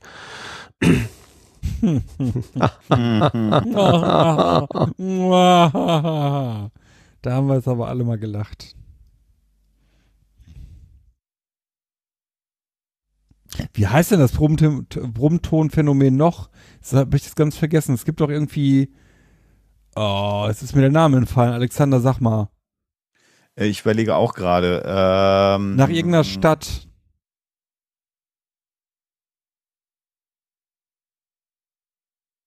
Läuft hier. Läuft richtig gut. Ich hab den richtigen Lauf, Leute. Das ist total super, ja, ja. ähm, Theos haben. ja, Theos genau. haben. Ich war jetzt gerade schon bei Theos haben, mehr ja. so beim biblischen Kontext äh, Trompeten von Jericho. Ah. Ihr habt mal was dazu gemacht, ne? Mit Hoxilla und Pro7, ne? Äh, Galileo hatte uns mal irgendwann angefragt. Äh, Ja, Galileo. Ja, genau, ist ja Pro7. Ist ja Pro7. Ja, genau, genau. Das ist aber auch schon wieder. Ist das echt so lange her? Zwei Jahre? Drei Jahre? Das war, das war in dem Jahr, in dem wir in Rom waren. Wann waren wir denn in Rom? Äh, Zwei Jahre kommt schon hin, oder? vier Jahre, fünf, vier oder fünf Jahre her, würde ich behaupten, ja. Die Audienz beim Papst. Die Audienz beim Papst. Wo, wo, wo inzwischen ja Leute, wenn ich, wenn, wenn das Bild mal wieder irgendwo aufploppt, immer glauben, dass das eine Fotomontage ist, wie ich dem Papst die Hand drücke. Das ist sehr, sehr lustig. Nein, war keine. Ja, die glauben, der Vatikan hat das gefotoshoppt oder was? Ja, ja, na, klar. Also immer wieder die Anfragen vom Vatikan. Der Franze sagt, Mann, sag mal deinen Jüngern, Ich, ich, dass ich dich wirklich getroffen habe. Ich, ich habe jetzt die Tag gedacht, weil wir, wir haben irgendwie die aktuellen Folgen hier von, von ähm, His Dark Materials irgendwie geguckt und äh, da gibt's dann auch so ein Konklav-ähnliche, eine Konklav-ähnliche Szene und ich dachte so, wenn jetzt der Papst stirbt, würden die in der aktuellen Situation eine Konklav einberufen, eine physische? Oder gibt es irgendwelche Vorsehungen bei der katholischen Kirche, sowas vielleicht auch virtuell per Zoom oder per Teams zu machen? Spannend. Also es werden ja gerade neue Kard- Kardinäle in das in der Konklav äh, aufgenommen. Also Mhm. insofern weiß ich gar nicht, wie die das machen. Aber die Kirchen sind jetzt auch nicht klein. Vielleicht kann man da auch mit Abstand rumstehen. Ja. Aber halt, wir wissen doch, äh, solange der Zeitraum nur lang genug ist, wenn die da irgendwie mehrere Tage tagen. Irgendwann hat sich das dann, ja, ja. Ja, ja. Oh. Eine Zoom-Klav. Ach. Der Chat Ja. ja, zwei Wochen in Quarantäne, dann ins Konklav. Ja, das stimmt. Ja, das kann natürlich auch. Ja. Man kann das ja auch verbinden. Man kann ja sagen, man bleibt zwei Wochen auf jeden Fall im Konklave. Ach so. Mhm. Und, wer Und, dann noch lebend ähm, rauskommt, ist Papst. So. So, dann wird es wahrscheinlich der Jüngste mit 72 oder was? Zack, bisse Paar. Nee, der, der jüngste ist doch 59 jetzt, der jüngste Kardinal. Ah, okay, das habe ich nicht mehr so genau mitverfolgt. In der Kardinalszene bin ich jetzt nicht mehr so aktiv. Hoch, weißt du. Man hat ja, man hat ja viel mehr Zeit jetzt so während der, der Pandemie. Ja, ich will einfach keine Kardinalfehler mehr machen. Oh. Also ihr könnt jederzeit im Chat Fragen stellen oder äh, dann hören auch die Karlauer. Ähm, Hast du noch was gefunden im Tre Ich habe das Trello-Board auch offen, aber da steht so viel drin, das überfordert mich gerade schon wieder, wenn ich ganz Ich hab ehrlich das bin. ich weiß. Nee, aber tatsächlich, äh, Frage an euch. Was sind denn so Bücher, die ihr regelmäßig gern empfehlt? Muss jetzt nicht rein Psychologie sein, aber so für die Themen, die euch wichtig sind. Bücher, Filme, meinetwegen auch, weil wir gerade schon bei dem Thema waren. Was sind immer so, so Einstiegsdrogen für das eine oder andere Thema, wenn es euch um die Themen geht, die uns im Über viele Jahre Psychotalk habe ich, wichtig, nicht generell. Ja, ich habe über viele Jahre die Doktorarbeit von Herrn Bartoschek immer wieder empfohlen, weil das ganz lange. Zeit das einzige war, einzige war das, das einzige war, was es zum Thema gibt. Das hat sich jetzt ja ein bisschen gewandelt. Ähm, die habe ich, die habe ich immer empfohlen. Ähm, also sollen wir jetzt schon anfangen, Werbung für den JMB-Verlag zu machen, oder? wofür zu machen? Die Werbung für den JMB-Verlag. Ach so, Viva Britannia ist ein sehr gut. gerade nicht in Print. Okay, Oh, äh, Disclaimer außer euren eigenen Büchern. lese ich Ich habe hier drei Bücher aus dem Stegreif ausgeschrieben, die mir sehr wichtig sind, Mhm. die alle eine Verknüpfung zur Psychologie haben, aber nicht originär Mhm. psychologisch sind. Mhm. Hm. Das ist, ähm, wenn ich starte mit meinem absoluten Lieblingsbuch, Herz der Finsternis von Joseph Conrad, verfilmt mit äh, aktuellerem Bezug in Apocalypse Now, Mhm. ähm, was einfach der psychologische Kontext, den, den ich tatsächlich spannend finde, ist die Frage ähm, der Mäßigung des Menschen in ungezügelten Umständen. Ähm, ihr kennt das, ne? Herz der Finsternis, oder? N nicht gelesen, aber Yeah. Okay. Apocalypse Now. müsst ihr mal lesen auf jeden Fall. Genau, Apocalypse Now spielt das, also ist schon relativ nah eigentlich am Original, auch wenn es in eine völlig andere Zeit getragen ist. Ähm, es ist, stellt sich also letztlich die Frage, wenn ich in einer völlig enthemmten Umgebung bin, ähm, was kennzeichnet mich noch als guten Menschen und wie kriege ich es hin und kriege ich es hin, mich selbst zu begrenzen. Und wenn ich es nicht hinkriege, bin ich damit vielleicht nicht immer noch moralisch besser als diejenigen, die verlogenerweise sich moralische Standards basteln, um besser dazustehen. So, das wäre meine erste Buchempfehlung. Meine zweite Buchempfehlung ist die Principia Discordia. ähm, die äh, vielerlei Anknüpfungspunkte zu psychologischen Themen hat. Das ist so das Standardwerk des Diskordianismus, kann ich jedem nur äh, empfehlen. Ähm, Habe ich bis heute nicht ganz verstanden. Stolper immer wieder über einzelne Sätze und Absätze. Ähm, ist auf jeden Fall wichtig für mich gewesen. Dann habe ich hier noch Solaris stehen als äh, Mhm. Buch, als Science Fiction, äh, das sehr stark nihilistisch ausgelegt ist und die Frage stellt, was ist, wenn Kommunikation zwischen zwei Wesen nicht möglich ist, obwohl beide versuchen, diese zu führen. Und dann habe ich noch, und da kommt dann doch meine libertä libertäre Orientierung durch, habe ich hier noch den Fürsten stehen von Machiavelli. Ein, wie ich finde, total unterschätztes und verrissenes Buch, obwohl es eigentlich darstellt, wie man gut miteinander zusammenleben kann, ohne sich einem zu hohen moralischen Anspruch zu stellen. Ja, jetzt seid ihr baff. ne? Dass ich um die Uhrzeit sowas noch raushau, hat keiner hier von mir erwartet. Alter Intellektueller. Mann, Mann, dir. Mann. Ja, ja, ja. Ich würde die lustigen Tassenbücher 148 bis 151 empfehlen. Ach herrje. Ich, Äh. ich, ich komme ja nicht mehr zum Lesen. Das ist ein echtes Problem. Das klingt jetzt wie Gejammer. Ich auch nicht. Ich lese halt immer, Ich auch nicht mehr. Ich lese immer gerade das, was ich gerade lesen muss, um irgendwie das zu machen, was ich als nächstes machen muss. Ähm, was ich, was ich äh, weit gelesen habe, nicht ganz durchgelesen habe, was ich aber gut fand, war der, war der Kahnemann mit dem Mhm. Slow, äh, Ja. Slow Thinking, Fast Thinking, äh, wie wie der genaue Titel auch war. Das fand ich schön. Thinking Fast and Slow, glaube ich, ja. So, genau. Ähm, ich, ich finde aktuell zwei Bücher sehr schön. Dann ist es ein Buch, was, was meine Frau übersetzt hat. Ähm, äh, in der deutschen Fassung trägt es den Titel, den hat sie nicht gemacht, den hat der Verlag gemacht. Wir Herz Wissenschaft. Ein Buch über Wissenschaftsphilosophie von Lee McIntyre. Äh, das finde ich einfach sehr schön, weil das ja, und ich habe das immer mal wieder, während sie das übersetzt hat, mir angeguckt, das erklärt einfach sehr schön, wie, wie Wissenschaft funktioniert, an, an sehr, sehr schönen Beispielen, die wir auch immer wieder mal diskutiert haben. Und gleichzeitig finde ich auch das neue Buch von Florian Eigner, Schwerkraft ist kein Bauchgefühl, ein, ein sehr schönes Buch, weil ich dieses Thema Wissenschaftsphilosophie gerade in der aktuellen Zeit ganz spannend finde. Und dazu gehört dann dementsprechend auch die Psychologie natürlich als Naturwissenschaft, so wie ich sie verstehe, weil in diesen wissenschaftsphilosophischen Büchern, ähm, wenn man die liest, man den, wenn man das Auge auf die Psychologie als Forschungsmethode als Forschungsfach mit seiner eigenen Methodologie sich betrachtet, dass man da auch ganz viel rausziehen kann.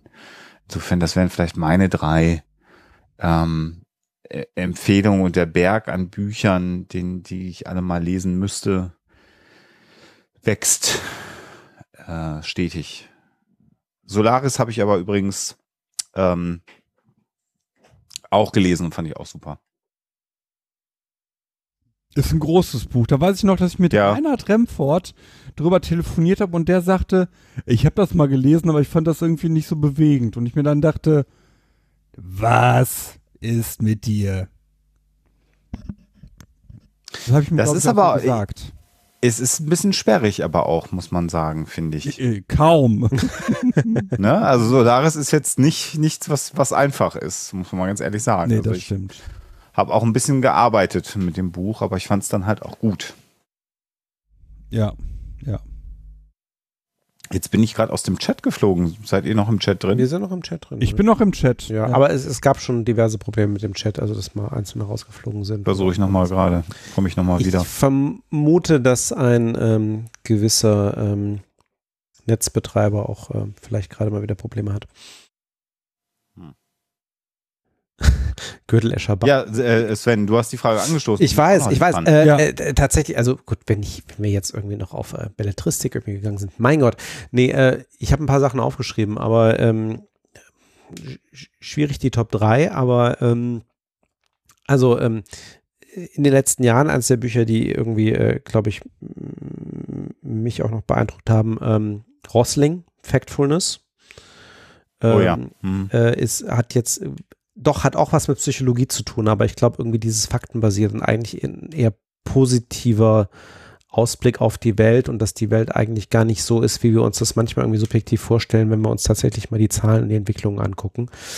Ähm, ähm, und eben auch äh, natürlich, also hängt vielleicht auch damit zusammen, ich hatte ja auch mal die Chance irgendwie da in dem, auf dem einen äh, äh, Skeptiker-Kongress irgendwie auch in Skandinavien auch Rosling mal live zu sehen.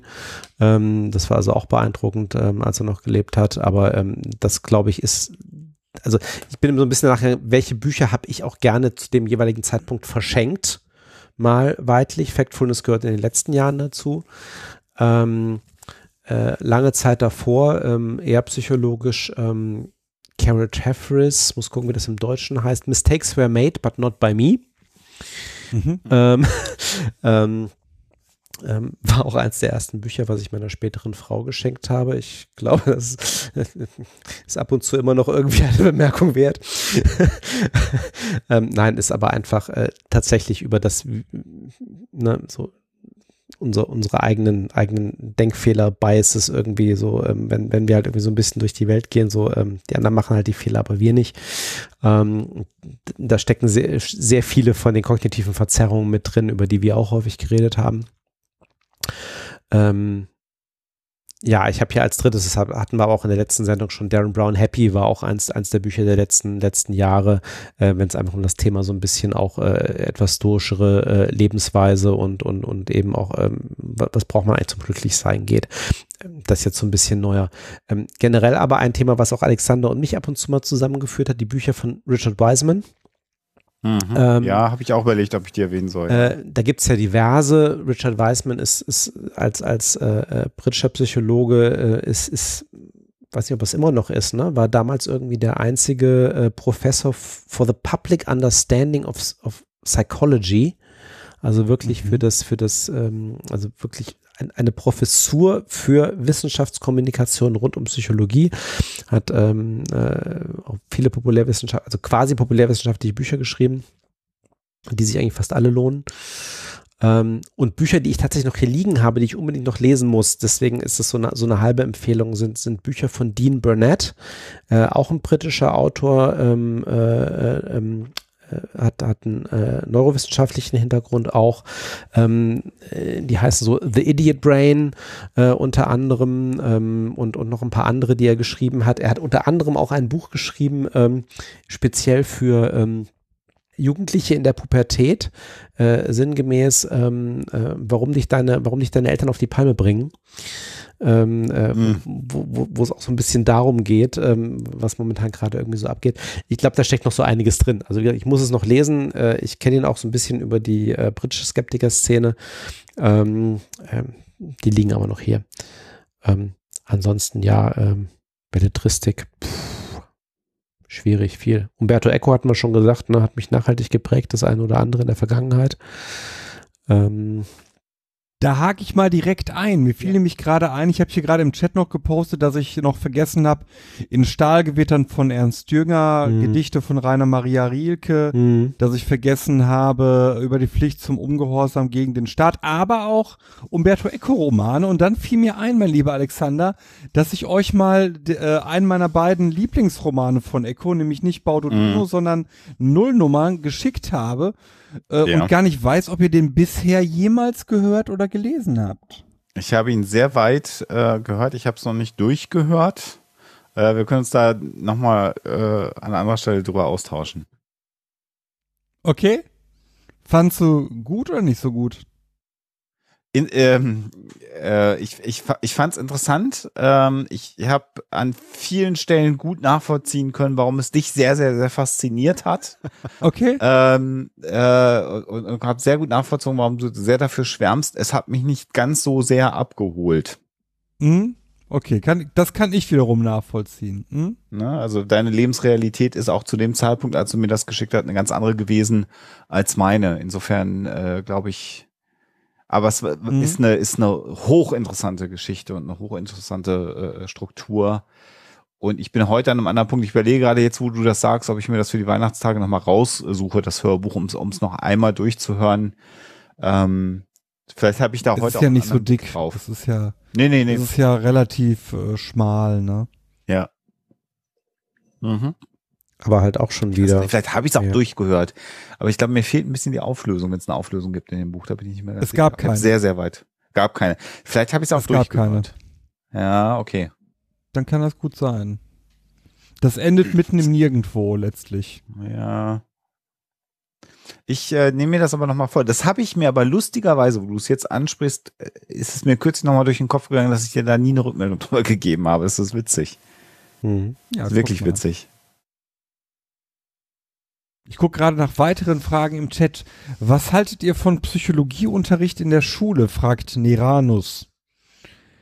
Ich muss gestehen, ich habe. Huch, jetzt sind alle aus dem Chat raus? Nee, ich bin rausgeflogen. Geil, das ist, das ist auch der, der Höhepunkt von äh, Narzissmus, ne? Sind alle weg? Ach nee, ich bin raus. Auch ich bin raus. Ja. Ich glaube, wir sind alle raus. Ich habe das Gefühl, dass das Freenode einfach ein Problem gerade hat. Also ich bin, ich kann auch nicht mehr. Ja, was halten wir vom Psychologieunterricht in der Schule? Ich muss ganz offen gestehen, ich habe keine Ahnung, was äh, Lehrinhalt dieses Faches ist. Ja, wäre jetzt auch meine Antwort erstmal gewesen. Ich habe ja immer gesagt, ich hätte es mir damals in Hessen gewünscht, ähm, weil einfach meine Erfahrung, also äh, damals äh, in Hessen zu meiner Zeit gab es nichts, was in Richtung Sozialwissenschaften ging als Schulfach. Also äh, oder oder eine empirische Sozialwissenschaften, ähm, gar nichts. Ähm, das habe ich halt gemerkt. Ich habe damals ja noch mal irgendwie so ein bisschen Projektwoche an meiner alten Schule gemacht, irgendwie später aus dem äh, kurz kurz vor dem Studienabschluss raus zum Thema Psychologie. Da war entsprechend reger Zuspruch, weil es es gab nichts in der Richtung irgendwie im Lehrplan. Wie das heute aussieht, keine Ahnung. Ich hätte mir halt gewünscht damals, es hätte irgendwas, es hätte nicht Psychologie sein müssen, aber irgendwas in die Richtung äh, wäre, glaube ich, ganz gut gewesen. Allein zur Orientierung. Also ähm, ich würde be- die Antwort genau in die Richtung, in, in die Kerbe schlagen, die Sebastian gerade aufgemacht hat. Ist halt die Frage, was wird da unterrichtet? Ähm, äh, ich könnt, äh, könnte mir vorstellen, wenn im generellen Lehrplan Platz dafür ist, und das ist ja eben die Frage, wir erleben ja eher, dass die Lehrpläne immer weiter verdichtet werden. Ähm, und, und die Frage ist, wofür ist überhaupt noch Platz? Ähm, finde ich, fände ich schon wichtig, dieses, diese, diese, für mich eine der, der, der großen Naturwissenschaften zumindest mal anzureißen im Schulunterricht. Gleichwohl, ähm,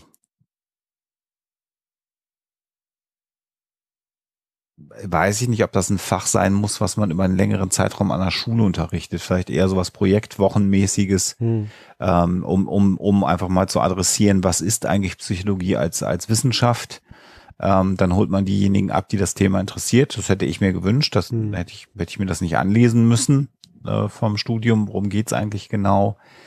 Ähm, ich weiß es halt nicht. Also bei den Lehrplänen muss man sich ja fragen, auf was verzichtet man dann im, im, im, im Schulunterricht, um, um einfach Psychologie konsequent anzubieten? Das ist halt auch eine schwierige Frage. ja Ne? Pädagogik in der Oberstufe Hm. und wir hatten äh, in diesem Fach Pädagogik ging es sehr wohl auch um psychologische Theoretiker. Also es ging um Watson, es ging um Skinner, es ging um Freud, es ging auch um Piaget, wobei uns der damals eher als Pädagoge rüberkam, denn als Psychologe. Hm. Und ich fand das schon ganz gut, so im Nachhinein war das ganz spannend, um mal Psychologie oder um psychologisches Denken kennenzulernen, auch wenn das sehr stark dann doch geprägt war von Theorien, sag ich mal, bis so zu, ja, Ende der, vielleicht Anfang der 70er, Ende der 60er. Mhm. Das war so der Stand, um den es da da ging. Ne? Hm. Ich komme übrigens hier bei Freenode nicht mehr rein. Ich auch nicht. Ah, komisch. Ich bin noch drin. Bist du noch drin? Ja. Aber irgendjemand sagt Gut, ja, muss- muss es sich wahrscheinlich auch eher am Client als am äh, Dings. Also ich bin hier halt mit, mit Textual irgendwie als App drin. Bin bis jetzt noch nicht rausgeflogen. Also ich bin Ja, über dann musst du jetzt Webbrowser. Fragen für uns sammeln. Genau. Ich auch. Über Webchat komme ich nicht mehr rein. Psychologie oder Philosophie anstelle von konfessionsgebundenem Religionsunterricht. Psychologie nicht unbedingt. Philosophie, ja, warum Nee, nicht? auf keinen Fall. Nee, das ist. das Ich hatte ja Philosophie keine statt. Rallye. Nee. Ich, Ich hatte ja Philosophie Ja. statt Rallye und ich würde sagen, ähm, aus heute, damals fand ich das cool. Aus heutiger Sicht würde ich sagen, es greift zu kurz. Ich würde dann eher so ein Fach wie, äh, wie heißt das, Lebensgemeinschaft, Ethik äh, und so weiter sehen, das sich wirklich expliziter mit ethischen Fragen beschäftigt. Mhm. Aber vielleicht so. ist das dann wirklich auch ein Alterseffekt, den wir jetzt hier gerade haben. ja. Vielleicht muss das gar nicht. Würde ich aber, ja, ich würde das aber schon auch unterschreiben. Also ich würde sagen, Psychologie, wenn man jetzt sagt, statt Religion, weil man Religion nicht an der Schule Nee, haben will, als, als, nicht. würde ich, würde ich eher wirklich sowas, äh, Ethikunterricht noch eher. Also Philosophie ist auch nochmal was anderes. Ich, ich finde Ethikunterricht sehr, sehr wichtig Mhm. und nicht im Sinne von um irgendeine Ethik äh, jemanden äh, aufzuzwingen, sondern vielmehr um das Thema Ethik und ethische Überlegungen und äh, Ja, ja, also den System Diskurs auch. Zu Mhm. adressieren. Ich glaube, das ist ganz, ganz wichtig und ich glaube, davon könnten Schülerinnen und Schüler deutlich mehr profitieren als von, von einem Fach Psychologie. Und äh, das würde ich eher als, als Wahl zu, zum Religionsunterricht ähm, geben. Meiner Meinung nach.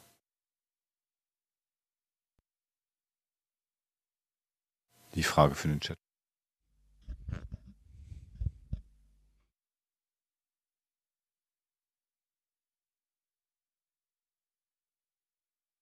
So. Das ist gerade sehr unbefriedigend, nicht im Chat mitlesen zu können, muss ich mal ganz Ja, ehrlich sagen. äh, wobei momentan geht es vor allem irgendwie um Philosophie, Ethik irgendwie im, als Schulunterricht.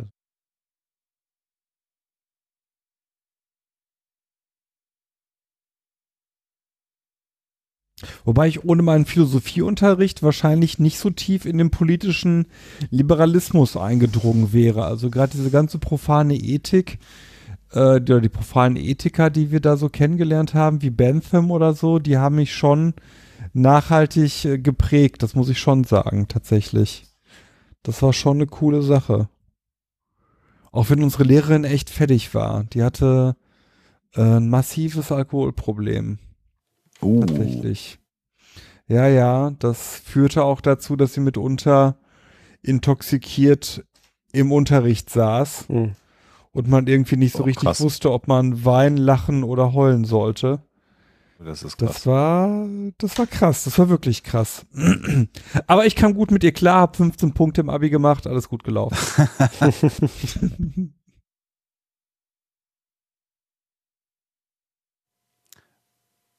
Sven, du musst uns Sven, du bist uns, du bist unsere, äh, unsere Brücke. Wir hatten nur den bekifften Deutschlehrer. Schreibt jemand im Chat. Ja.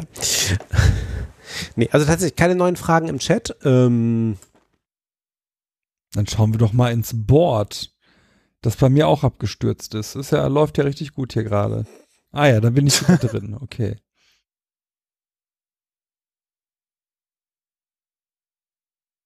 Eigentlich müssten wir mal so einen Screenshot von diesem Board hier und dann klar machen, dass Sven mindestens 80 Prozent davon in meiner Welt befüllt hat. Hast du dir jemals das mitgemacht, Alexander? Ja, ich habe die letzten Sendungen Ja. habe ich tatsächlich auch über Trello sortiert und Karten angelegt und so. Hm. Ja, ja. Ach, ach, Tatsache? ja. tja, ja. Ach was? ah was? Wie jetzt? Say it isn't so. Gut. Say it. Also ich sag mal so, die meisten hier von uns haben damit gearbeitet.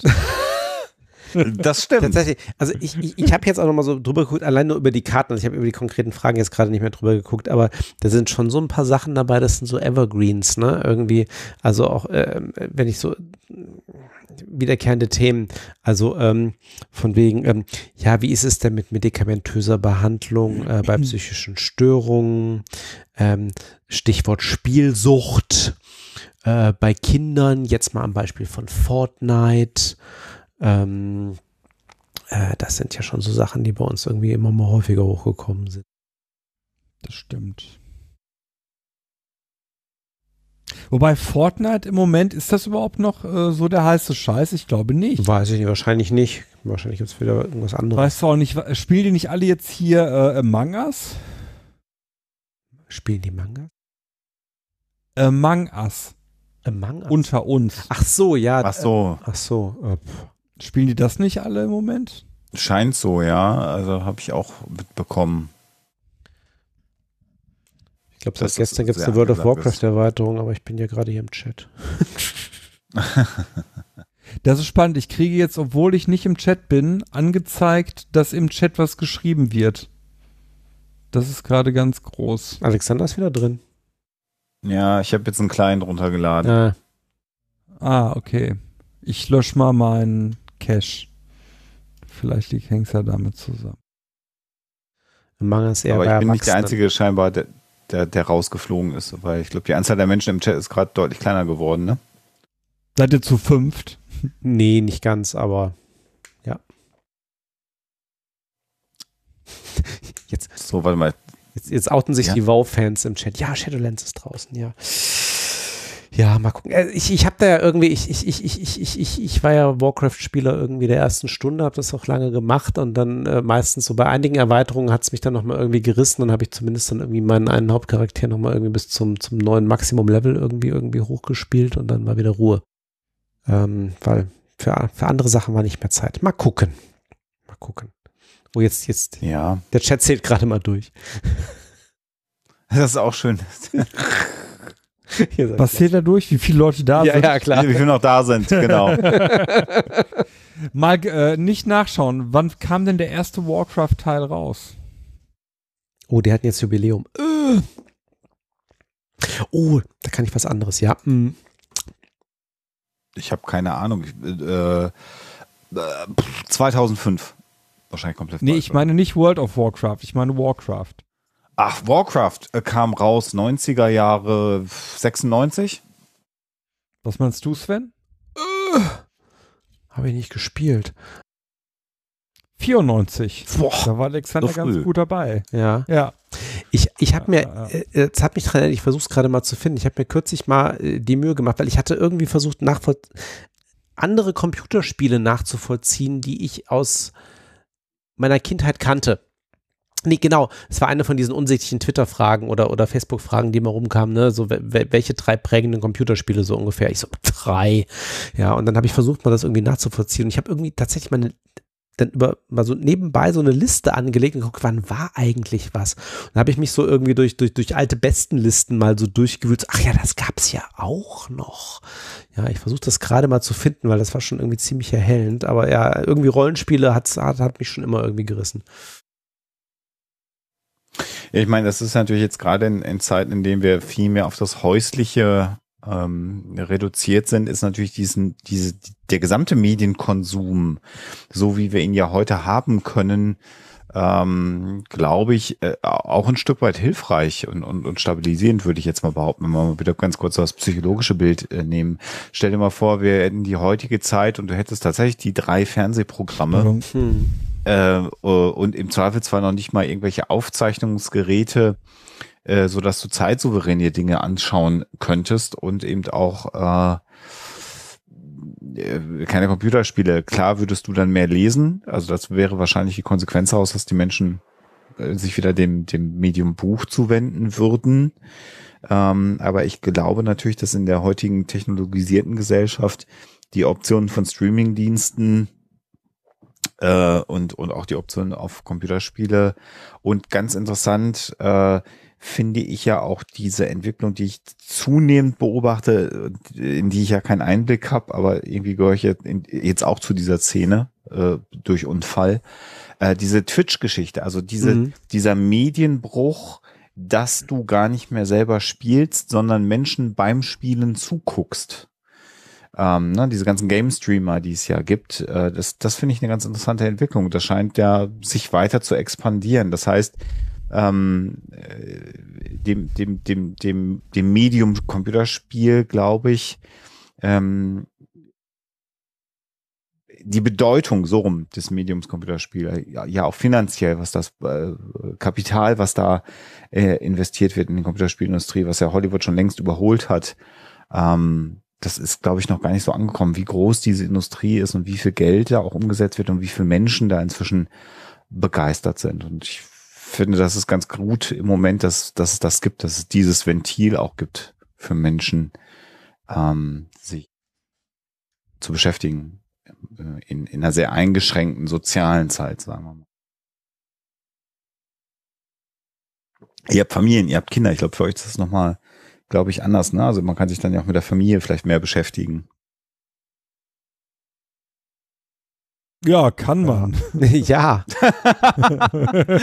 Gut, danke. Ähm, stellt bitte Fragen im Chat. Nee, aber, nein, aber es ist ja halt auch die Sache, ne? Irgendwie bei, bei, bei Kontaktbeschränkungen. Ich meine, momentan ist unsere Tochter bei uns irgendwie der äh, die Person, die irgendwie die meisten Kontakte hat, weil Kita. Aber darüber hinaus, ich meine, das ist ähm, ähm, wir haben jetzt auch die letzten Wochen, also eine ihrer besten Freundinnen, weil die in einer anderen Kita-Gruppe ist, mit der sie normalerweise keinen Kontakt hat, die sehen sich halt auch nicht, ja, und genau das gleiche hier bei uns hier auf dem Hof oder so, das ist halt auch ziemlich eingeschränkt, ne, also das ist schon, ähm, da natürlich auch wieder, ähm, ja, also hier irgendwie die, die, die, der Tanzverein irgendwie um die Ecke mit einmal die Woche oder so ist halt nicht, aber die haben jetzt, jetzt endlich auch angefangen, das äh, eben auch einmal die Woche hier über Zoom zu machen, was halt sehr spaßig ist bei uns irgendwie dann mit Laptop und irgendwie und dann auf den Fernseher gebeamt und so. Ähm, ist schon ganz cool, aber ja, das ist, ähm, glaube ich, da jetzt nicht. Ist es anders, klar, aber ähm, ja, mit, mit, mit ähnlichen Einschränkungen verbunden. Ne?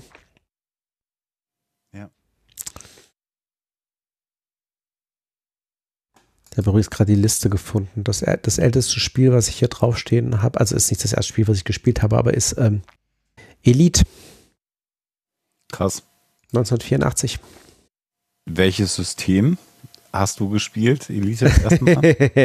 äh, ich hatte ja keinen C64. Ich äh, war ja ähm, Schneider verdammt von meinem Vater. Schneider CPC ah, ja. 464. Ähm, aber ja, das älteste Spiel, das ich gespielt habe, müsste auf einem Atari 2600 gewesen sein. Exakt bei mir auch, ja. Ja, wahrscheinlich sogar E.T. Da sagen irgendwo eine E.T. Die E.T. habe ich nie gespielt, das weiß ich. Dungeon Master? Da bin ich, da bin ich ja deutlich zu jung für. Atari?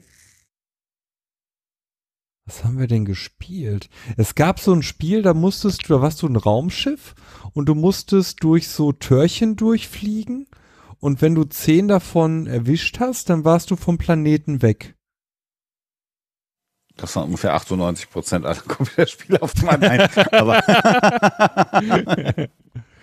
ja, und dann natürlich später hier Summer Games, Winter Games. Das kommt ungefähr ja, ja. hin. 87. Ja, ja. Da war ich ja acht. Dann kommt das ungefähr hin. Das werden so die ersten Dinger gewesen sein, die wir gezockt haben. Warte mal, was ist denn Moon Patrol? Das hört sich doch so an, als könnte es das sein. Nee, da bist du mit dem, ja wohl, Mondpatrol. Hm. Hier fragt übrigens gerade jemand, ob das Archiv des Psychotalks online bleiben wird in der Pause. Ja, ja. Ja, klar, ich habe jetzt, ich werde ich werd jetzt nicht den, den, den, den, äh, die Website irgendwie anschalten oder so. Und, äh, Na toll, jetzt wollte ich sowas sagen, für Premium-Hörer 5 Euro investiert schon. Kriegt er eine CD geschickt. nee, nee, nee. Nee, nee, nee. Das bleibt schon da. Alles kein Thema. Ja. Wer weiß, weil, ne, wenn, wenn wir irgendwann mal spontan Bock haben, machen wir vielleicht spontan nochmal irgendwie, chatten wir uns nochmal zusammen, dann gibt es nochmal irgendwie eine Sendung, warum nicht? Kann ja, ja. Pass kann ja passieren. Deswegen lohnt es sich immer, unseren Twitter-Kanälen zu folgen. Genau. Und kann auch sein, dass wir dann haben wir verstanden, dass wir nicht untereinander können. Auch das wäre ja eine denkbare Variante. Wir müssen wieder. Ja, was bleibt denn, was bleibt denn von diesem Abend, der wahrscheinlich der unstrukturierteste, aber irgendwie auch sehr nett war. Es ist sehr schön mit euch gesprochen zu haben. Erstmal ganz egoistisch gesprochen. Das haben wir nämlich lange nicht mehr ja, gemacht. Ja, das bleibt auf jeden Fall für mich. Ich finde, ähm, im heutigen Abend darf man auch mal ein bisschen eigensüchtig sein und sich das Recht rausnehmen, einfach für sich was Schönes mitzunehmen. Und ich nehme einfach nochmal mit, dass das eine schöne Zeit war und dass der heutige Abend eben dazu auch passend war. Ja. Schönes Fazit. Schnacken, schwelgen, trinken. Ja, ja, ja, ja. Also. Ich glaube auch tatsächlich, auch wenn sich das jetzt völlig überhöht äh, anhören mag, ich glaube auch, dass wir tatsächlich vielen anderen Podcasts, die eine ähnliche Thematik beackern, wie wir das jetzt hier getan haben über acht Jahre, den Weg bereitet haben. Ich glaube, dass wir schon für einige Leute so ein Vorbild waren. Das glaube ich schon. Ich glaube, wir waren so als zweite, dritte Generation einfach auch diejenigen, die dann irgendwann mal sehr präsent waren. Äh, Viva Britannia, also ich kann mich auch an die Lesungen mit dir erinnern, Sven, als dann auch noch die Bücher kamen. Das war halt eine Zeit und jetzt ist eine andere Zeit wieder. Ähm, Mhm. Wobei es ja nie, äh, kann jetzt von mir sprechen, ich weiß, dass es bei dir komplett anders ist, Sebastian. Mir ging es ja nie um Fame. ähm, jetzt ist es angekommen, Schön, schön, ja. sondern, so, sondern äh, im Grunde genommen, damals war es mir noch nicht so klar, wie es mir jetzt klar ist, nach zehn Jahren. Mir ging es immer darum, Dinge mit den Menschen zu tun, die mir Freude machen und dann Menschen dabei zu haben, mit denen ich gerne Dinge tue. Ähm, und jetzt nochmal gerade auf dich, Sebastian, du hast gerade gesagt, was haben wir alles gemacht, 2012, 2013, 2014 in der Zeit. Ähm, das ist auch eine Zeit, wo ich, wo ich auch sehr viel gelernt habe, wo ich sehr viel von dir gelernt habe, ähm, wo wir ja auch sehr, sehr intensiv äh, viele Dinge zusammen gemacht, ge bearbeitet, besprochen haben ähm, und wo ganz, ganz viel passiert ist. Und das ist für mich nach wie vor eine prägende Zeit die sich dann äh, eben aus verschiedenen Gründen, also nicht desto weniger, dass, äh, dass du auch deine Familie ja nun dann mit, mit, mit zwei äh, Kindern hattest und das zieht alles Ressourcen ein Stück weit natürlich ab. Mhm. Ähm, aber das, das sind einfach ganz, ganz prägende Elemente meines Lebens.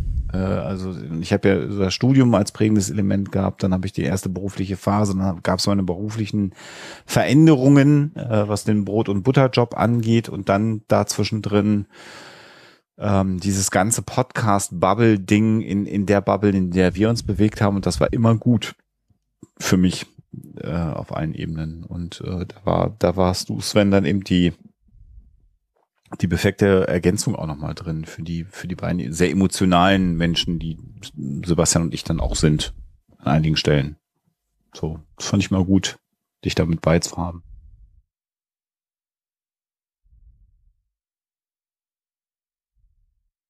Ja, aber, ne, wie wir halt gesagt haben, funktioniert, glaube ich, ganz gut in der, äh, an dem Level an Gemeinsamkeit und Unterschiedlichkeit, die wir halt eben an, äh, haben. Ähm, ja. Genau, und ähnliche Formate wie in dem Psychotalk wird es nicht geben können. Also, fragte jemand gerade immer im, im Chat. Es gibt viele Psychologieformate, äh, äh, die man sich anhören kann. Da muss man immer selber entscheiden, ob man das gefällt oder nicht. Das hat ganz viel, glaube ich, bei mir ist es so bei Podcasts häufig so mit den Stimmen auch zu tun, äh, ob ich die hören mag oder nicht. Ähm, wer möchte, kann mal bei alle bekloppt reingucken. Das ist anders, aber da geht es auch um Psychologie und da bin immerhin ich dann noch äh, aktiv. Und ansonsten muss man darauf hoffen und warten, dass es den Psychotalk wiedergibt und wenn dann jemand ein Crowdfunding aufsetzt, um nicht nur fünf Euro, wie Sebastian sie aufgerufen hat, sondern viel mehr uns zu geben. Also mein Modern Talking ist ja mit dem entsprechenden Plattendeal dann auch zurückgekommen. ja.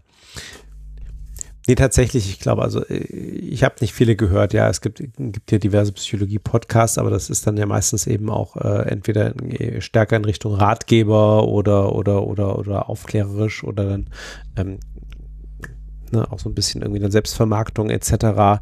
Ähm, und ähm, wenn man jetzt auch mal von den, von den Werbungen für unsere eigenen Publikationen im JMB-Verlag irgendwie und unsere anderen Podcast-Produktionen absieht, ähm, ist, glaube ich, ja wirklich der, der Schwerpunkt vom Psychotalk eben. Es ist ein Laber-Podcast, aber irgendwie dann ähm, mit, äh, glaube ich, einer hoffentlich guten Portion Substanz, aber gleichzeitig wollen wir halt hier irgendwie nicht als irgendwie ähm, äh, äh, sagen wir es mal so, ich glaube, wir haben auf Marketing nie viel Wert gelegt, weil es uns halt einfach Nee, in der für die Sache auch nicht wichtig ist.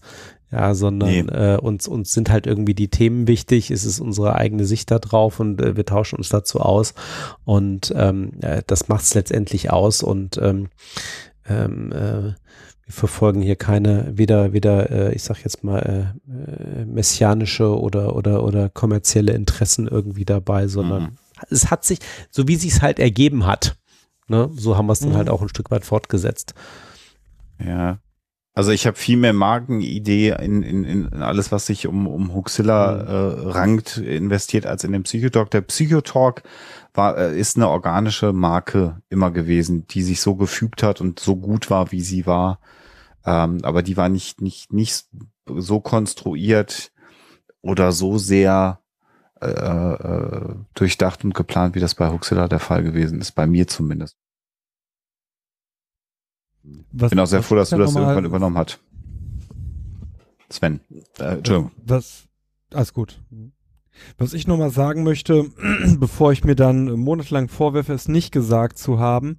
Äh, Alexander sagte ja gerade äh, natürlich humorvoll, dass es hier um den Fame mir gegangen wäre. Das ist natürlich Blödsinn. Aber worum es mir wirklich gegangen ist, und das ist bei allen meinen Podcast-Produktionen so gewesen äh, und wird auch in Zukunft für mich das definierende Maß, der Maßstab sein, ist nämlich der, anders zu sein. Ich wollte Mhm. immer, weil ähm, für mich mein Primärmedium, das hatte ich mit Alexander auch schon mal erörtert, mein Primärmedium ist eigentlich nach wie vor die Schrift. Ich bin jemand, der äh, schreibt und sich im Schreibenden wiederfindet, mehr als er das im äh, Podcastenden wiederfindet. Und deswegen lag mir immer am Herzen, dass meine Podcasts immer anders sein sollten. Und das war beim Bartocast äh, sehr massiv der Fall.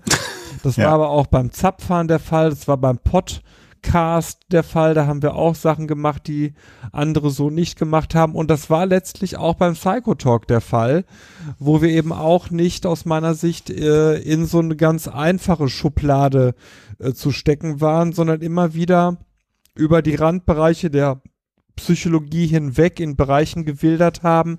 Deswegen auch diese Schwarzenegger-Folge als so wichtige, die man nicht unbedingt der Psychologie zugehörig äh, ansehen würde. Und das Mhm. ist für mich äh, tatsächlich, was so meine podcasterische Tätigkeit, wenn man das so sagen will, äh, ein relativ hohes Gut, anders zu sein. Das mag ein bisschen pubertär trotzig klingen, aber das ist halt so. Mhm. Und bei dir, Sven? Du hältst dich gerade so vornehm zurück. Ja, der hat gerade eine Frage im Chat beantwortet, die ich eigentlich noch ganz spannend Ach finde. so. Ich, wieder, ähm, Ich bin äh, ja nicht im jemand, Chat. Ach so, ja. Nee, genau.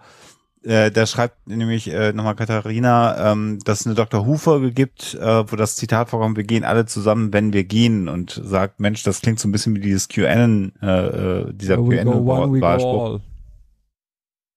Mm, Und die Frage, ob sich Verschwörungsideologen an sowas orientieren.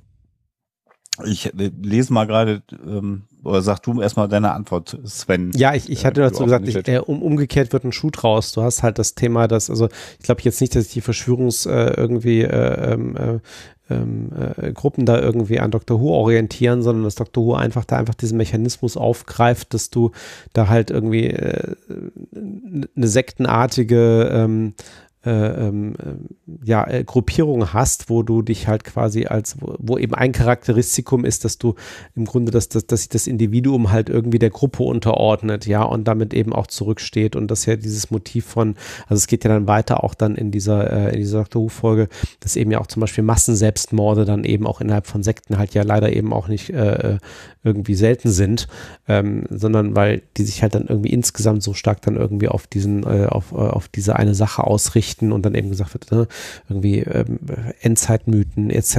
oder äh, wir, ne, wir sind die Erwählten und keine Ahnung was und ähm, das kommt ja häufiger vor und das umgekehrt sich dann an der Stelle, dass das einfach in dieser Doctor Who Story dann halt genau dieser Mechanismus halt irgendwie aufgegriffen wird und ähm, das ist ja leider irgendwie dann so eine, äh, ein wesentliches Charakteristikum eigentlich von solchen, äh, von solchen Verschwörungsmythen und Gruppierungen sind, die sich darum dann eben auch bilden. Sag ich als derjenige, der nicht zu dem Thema promoviert hat.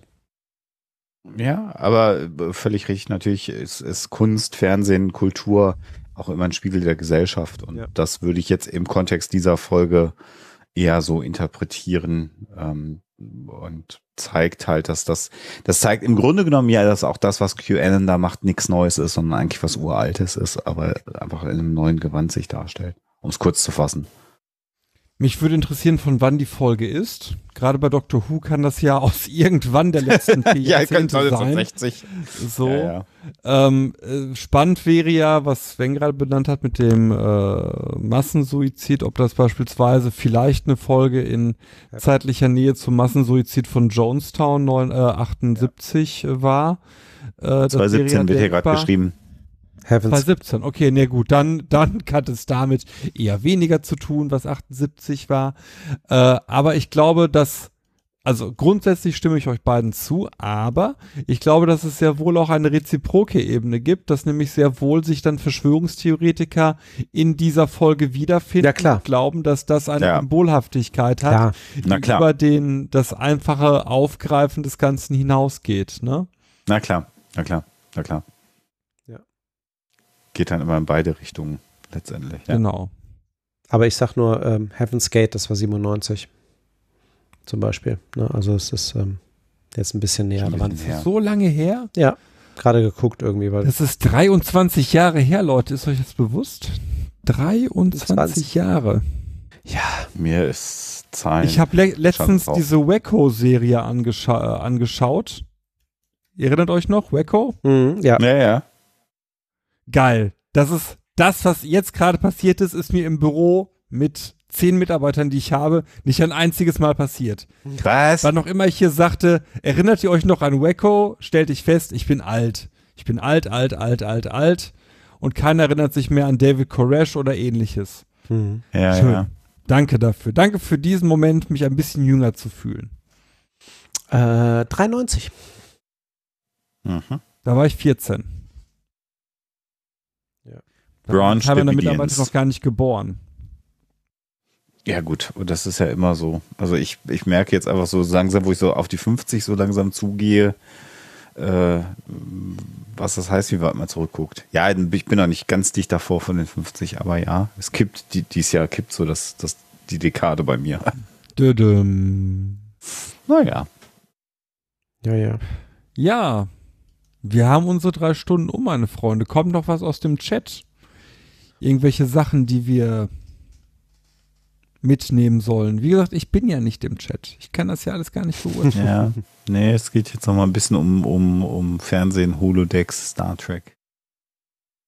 Hatten wir auch eine Folge zu. Ja, Ja. sehr früh. Haben wir alles gehabt. Äh, äh, dabei fällt mir aber ein, ähm, ähm, ähm, äh, ähm, Waschhaus können sich auch jetzt mit der dritten Staffel etwas mehr für Discovery erwärmen. Habe ich Ja, gehört. ist jetzt halt Star Trek, ne? Ja. Also Jetzt, jetzt, Ja, macht, genau. jetzt haben sie halt. Ja, ja. Ist kein, ja, keine, okay. Je, jetzt, jetzt machst du das, Star- das Fass auf. Jetzt um diese Uhrzeit noch. Die dritte Staffel Discovery, es wird immer schlechter. Die zweite war schon schwach im Vergleich zur ersten. Und jetzt sind sie in einer politisch korrekt weichgespülten Kacke angekommen, die man sich Ja, eigentlich nur noch reinziehen muss, weil es Star Trek ist. Aber es hat überhaupt keinen Reiz mehr. Es ist überhaupt nicht in der jetzigen Dekade mehr angekommen.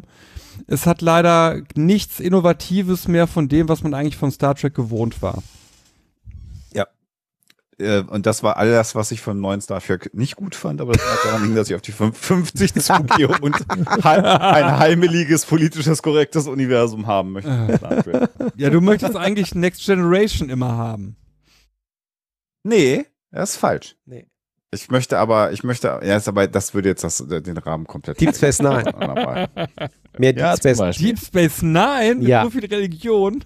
Ja, sorry. Ja, ich, ja, das, Das ist das so hochspannend. ja. Also, nee, nee, das, das Hochspannende an Deep Space Nine ist, ich habe kürzlich mal wieder ein paar Folgen gesehen, auch frühe Folgen von Deep Space Nine, wo alle sagen, ja, da war die Serie noch nicht entwickelt, wo es um, um, um Bombenattentate von religiösen Fanatikern ging. Das Ja. hat mich, da habe ich eine Folge geguckt und dann habe ich davor gesessen und habe gedacht, Moment mal, was guckst du da eigentlich gerade? Mhm. haben die eine Zeitreise gemacht und Mhm. das, das hatte plötzlich so einen Ja. krassen Bezug. Das hat mich ziemlich geflasht, ehrlich gesagt.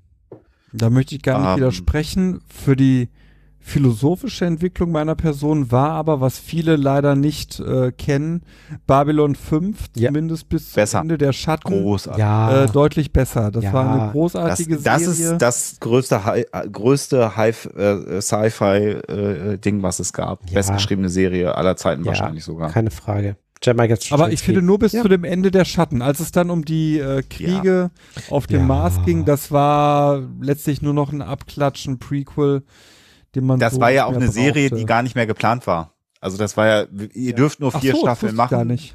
Ja, ja, Ach. er, er wollte fünf Staffeln machen und dann haben sie gesagt, nee, nach vierten Staffel ist das Geld alle. Dann hat er es zu Ende geschrieben und dann kam plötzlich ein anderer Sender und hat gesagt, ach, wir finanzieren dir noch ein paar Folgen. Dann war so die Story, Ah, aber eigentlich ist die okay. Geschichte zu Ende und dann, Ja, das erklärt auch diesen unglaublichen Bruch in der Serie. Ja, ja. Das ist so. verstehe. Produktionsgründe einfach.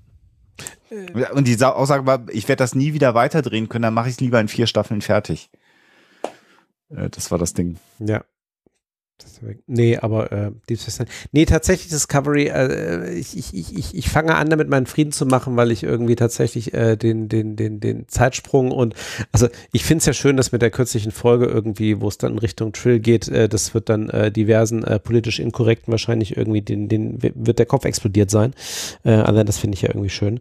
Aber ähm, ja, ähm, Wobei das auch nicht neu war und auch Nee. die Höhle der Trill Nee. und, Nee. und der Topos des Kontaktes zu dem, äh, das war alles Deep Space Nine. Das Ja, war ja, ich weiß, mal ich weiß, ja, aufwär ja, genau. aufgewärmtes. Ich, ich finde es allerdings, ich fand das ganz interessant, weil gerade gerade die Tage eine Bekannte von mir irgendwie auch nochmal geschrieben hatte, ähm, dass sie äh, jetzt gerade nochmal Deep Space Nine zu Ende geguckt hätten und das immer noch für sie die beste Serie wäre und dies und jenes.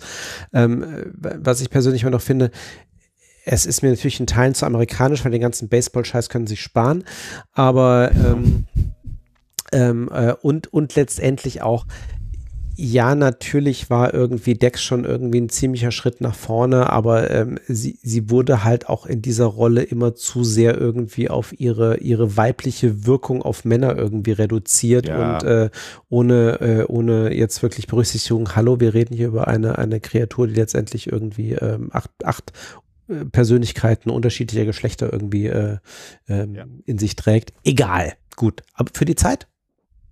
Super. Also wenn wir über Star Trek reden. Wird, wird, wird, aber Mir das fehlt Discovery, Lorca. jetzt, jetzt, jetzt höre ich noch kurz auf. Äh, Satz. Für mich wird, für mich wird, wird, wird. Discovery sowas von überschattet von The Mandalorian, dass es nicht mehr auszuhalten ist. So. Ja, okay. Ja, der Mandalorian haben wir noch nicht reingeguckt, da, da will meine Frau irgendwie nicht so recht ran. Ich, Das ist das Großartigste. Ich habe heute die aktuelle Folge, die habe ich noch geschafft vor, vor unserer Live-Sendung. Das ist, das ist, das, ich will nichts sagen, weil sonst würde ich hier Leute äh, äh, spoilern. Das okay, die ist aktuelle Folge muss ich auch noch gucken. Also ich muss dazu sagen, ähm, ich werde im Vergleich, also ich, ich, ich, ich bin einfach Tracker. Ähm, ich werde mit Star Wars nicht wirklich warm. Ich liebe auch The Mandalorian, muss ich auch dazu sagen. Äh, aus ganz, ganz vielen unterschiedlichen Gründen. Ich habe mir auch irgendwie viele Sachen, die ich nicht nachvollziehen kann, weil ich einfach in, da nicht so drin bin, habe ich mir nochmal angelesen, was, worauf nochmal vielleicht Anspielungen sind oder Fortsetzungen. Ich habe jetzt sogar angefangen, irgendwie nochmal, ich, ich habe versucht, irgendwie auch Clone Wars nochmal anzufangen, irgendwie nachzugucken. Ja, ähm, Ja. bin da aber noch nicht wirklich irgendwie reingekommen. Aber Mandalorian ist schon, ja, se selbst für mich als jemanden, der irgendwie ansonsten außer den Filmen jetzt nicht wirklich, ja, ähm, doch.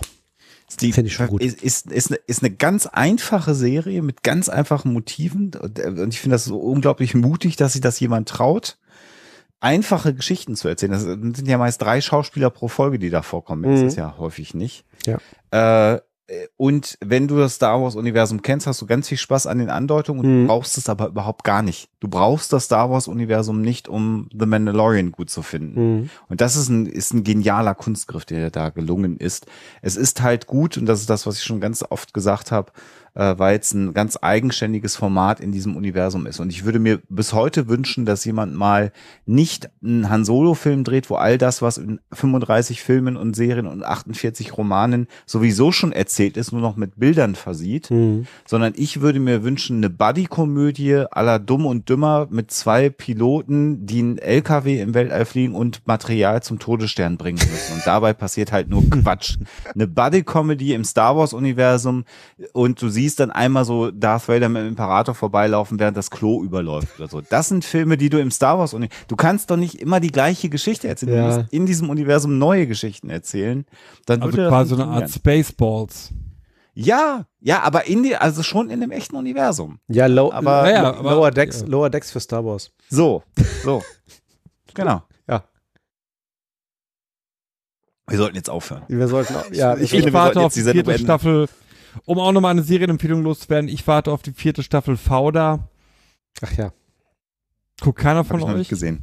Nee, hab nicht ich noch gesehen, Ist mir aber ja. schon 48 Mal empfohlen worden. Ja. Ja, genau. Jetzt ist es das 49. Mal und man weiß, wenn eine Serie einem 49 Mal empfohlen wird, dann ist es eigentlich so, dass man sie auch gucken muss. Sieben mal sieben, das ist ein Zeichen, ja. Das ist ein Zeichen. Ihr Lieben, wir müssen zum Ende kommen. Es hilft alles nichts. Wirklich? Muss Nee. das sein? Ich glaube, wir werden uns wieder hören Hören. und auch wieder senden, Ja, klar. wenn die Zeit gekommen ist. Und der Mond dreimal über den Schatten nein, nein, nein, nein, nein. Wenn die Sterne richtig stehen. Wenn die Sterne riecht, das ist schön. Hm? Ja, das ist sehr schön Lovecraft. Dann, Haben wird's, wir auch dann, dann wird der Folge zu gemacht, Psychotalk ne? aus dem, aus sich aus dem Meer erheben. Warum haben wir eigentlich eine Lovecraft-Folge gemacht? Äh, haben wir auf der. Liste stehen, genauso wie Umberto Eco. Ja, Wir können Verdammt. nur in eine Pause gehen. Es sind noch genug Themen da. Ja. das denke ich ja auch. Passt auf euch auf, passt auf eure Familien auf, passt auf euch auf. Die großen Kommt gut alten durch Podcaster nächsten gehen jetzt Monat. wieder schlafen. genau. das ist so schön. Hm. Und wir sehen uns wieder und hören uns wieder So ist das. mit euch. Und wie immer, Schöne Jahresendzeit für euch alle. genau, passt auf euch auf, Mhm. passt auf eure Lieben auf. Und wir hören, lesen, sehen uns. Macht's gut. Ciao, ciao. Tschüss. Tschüss.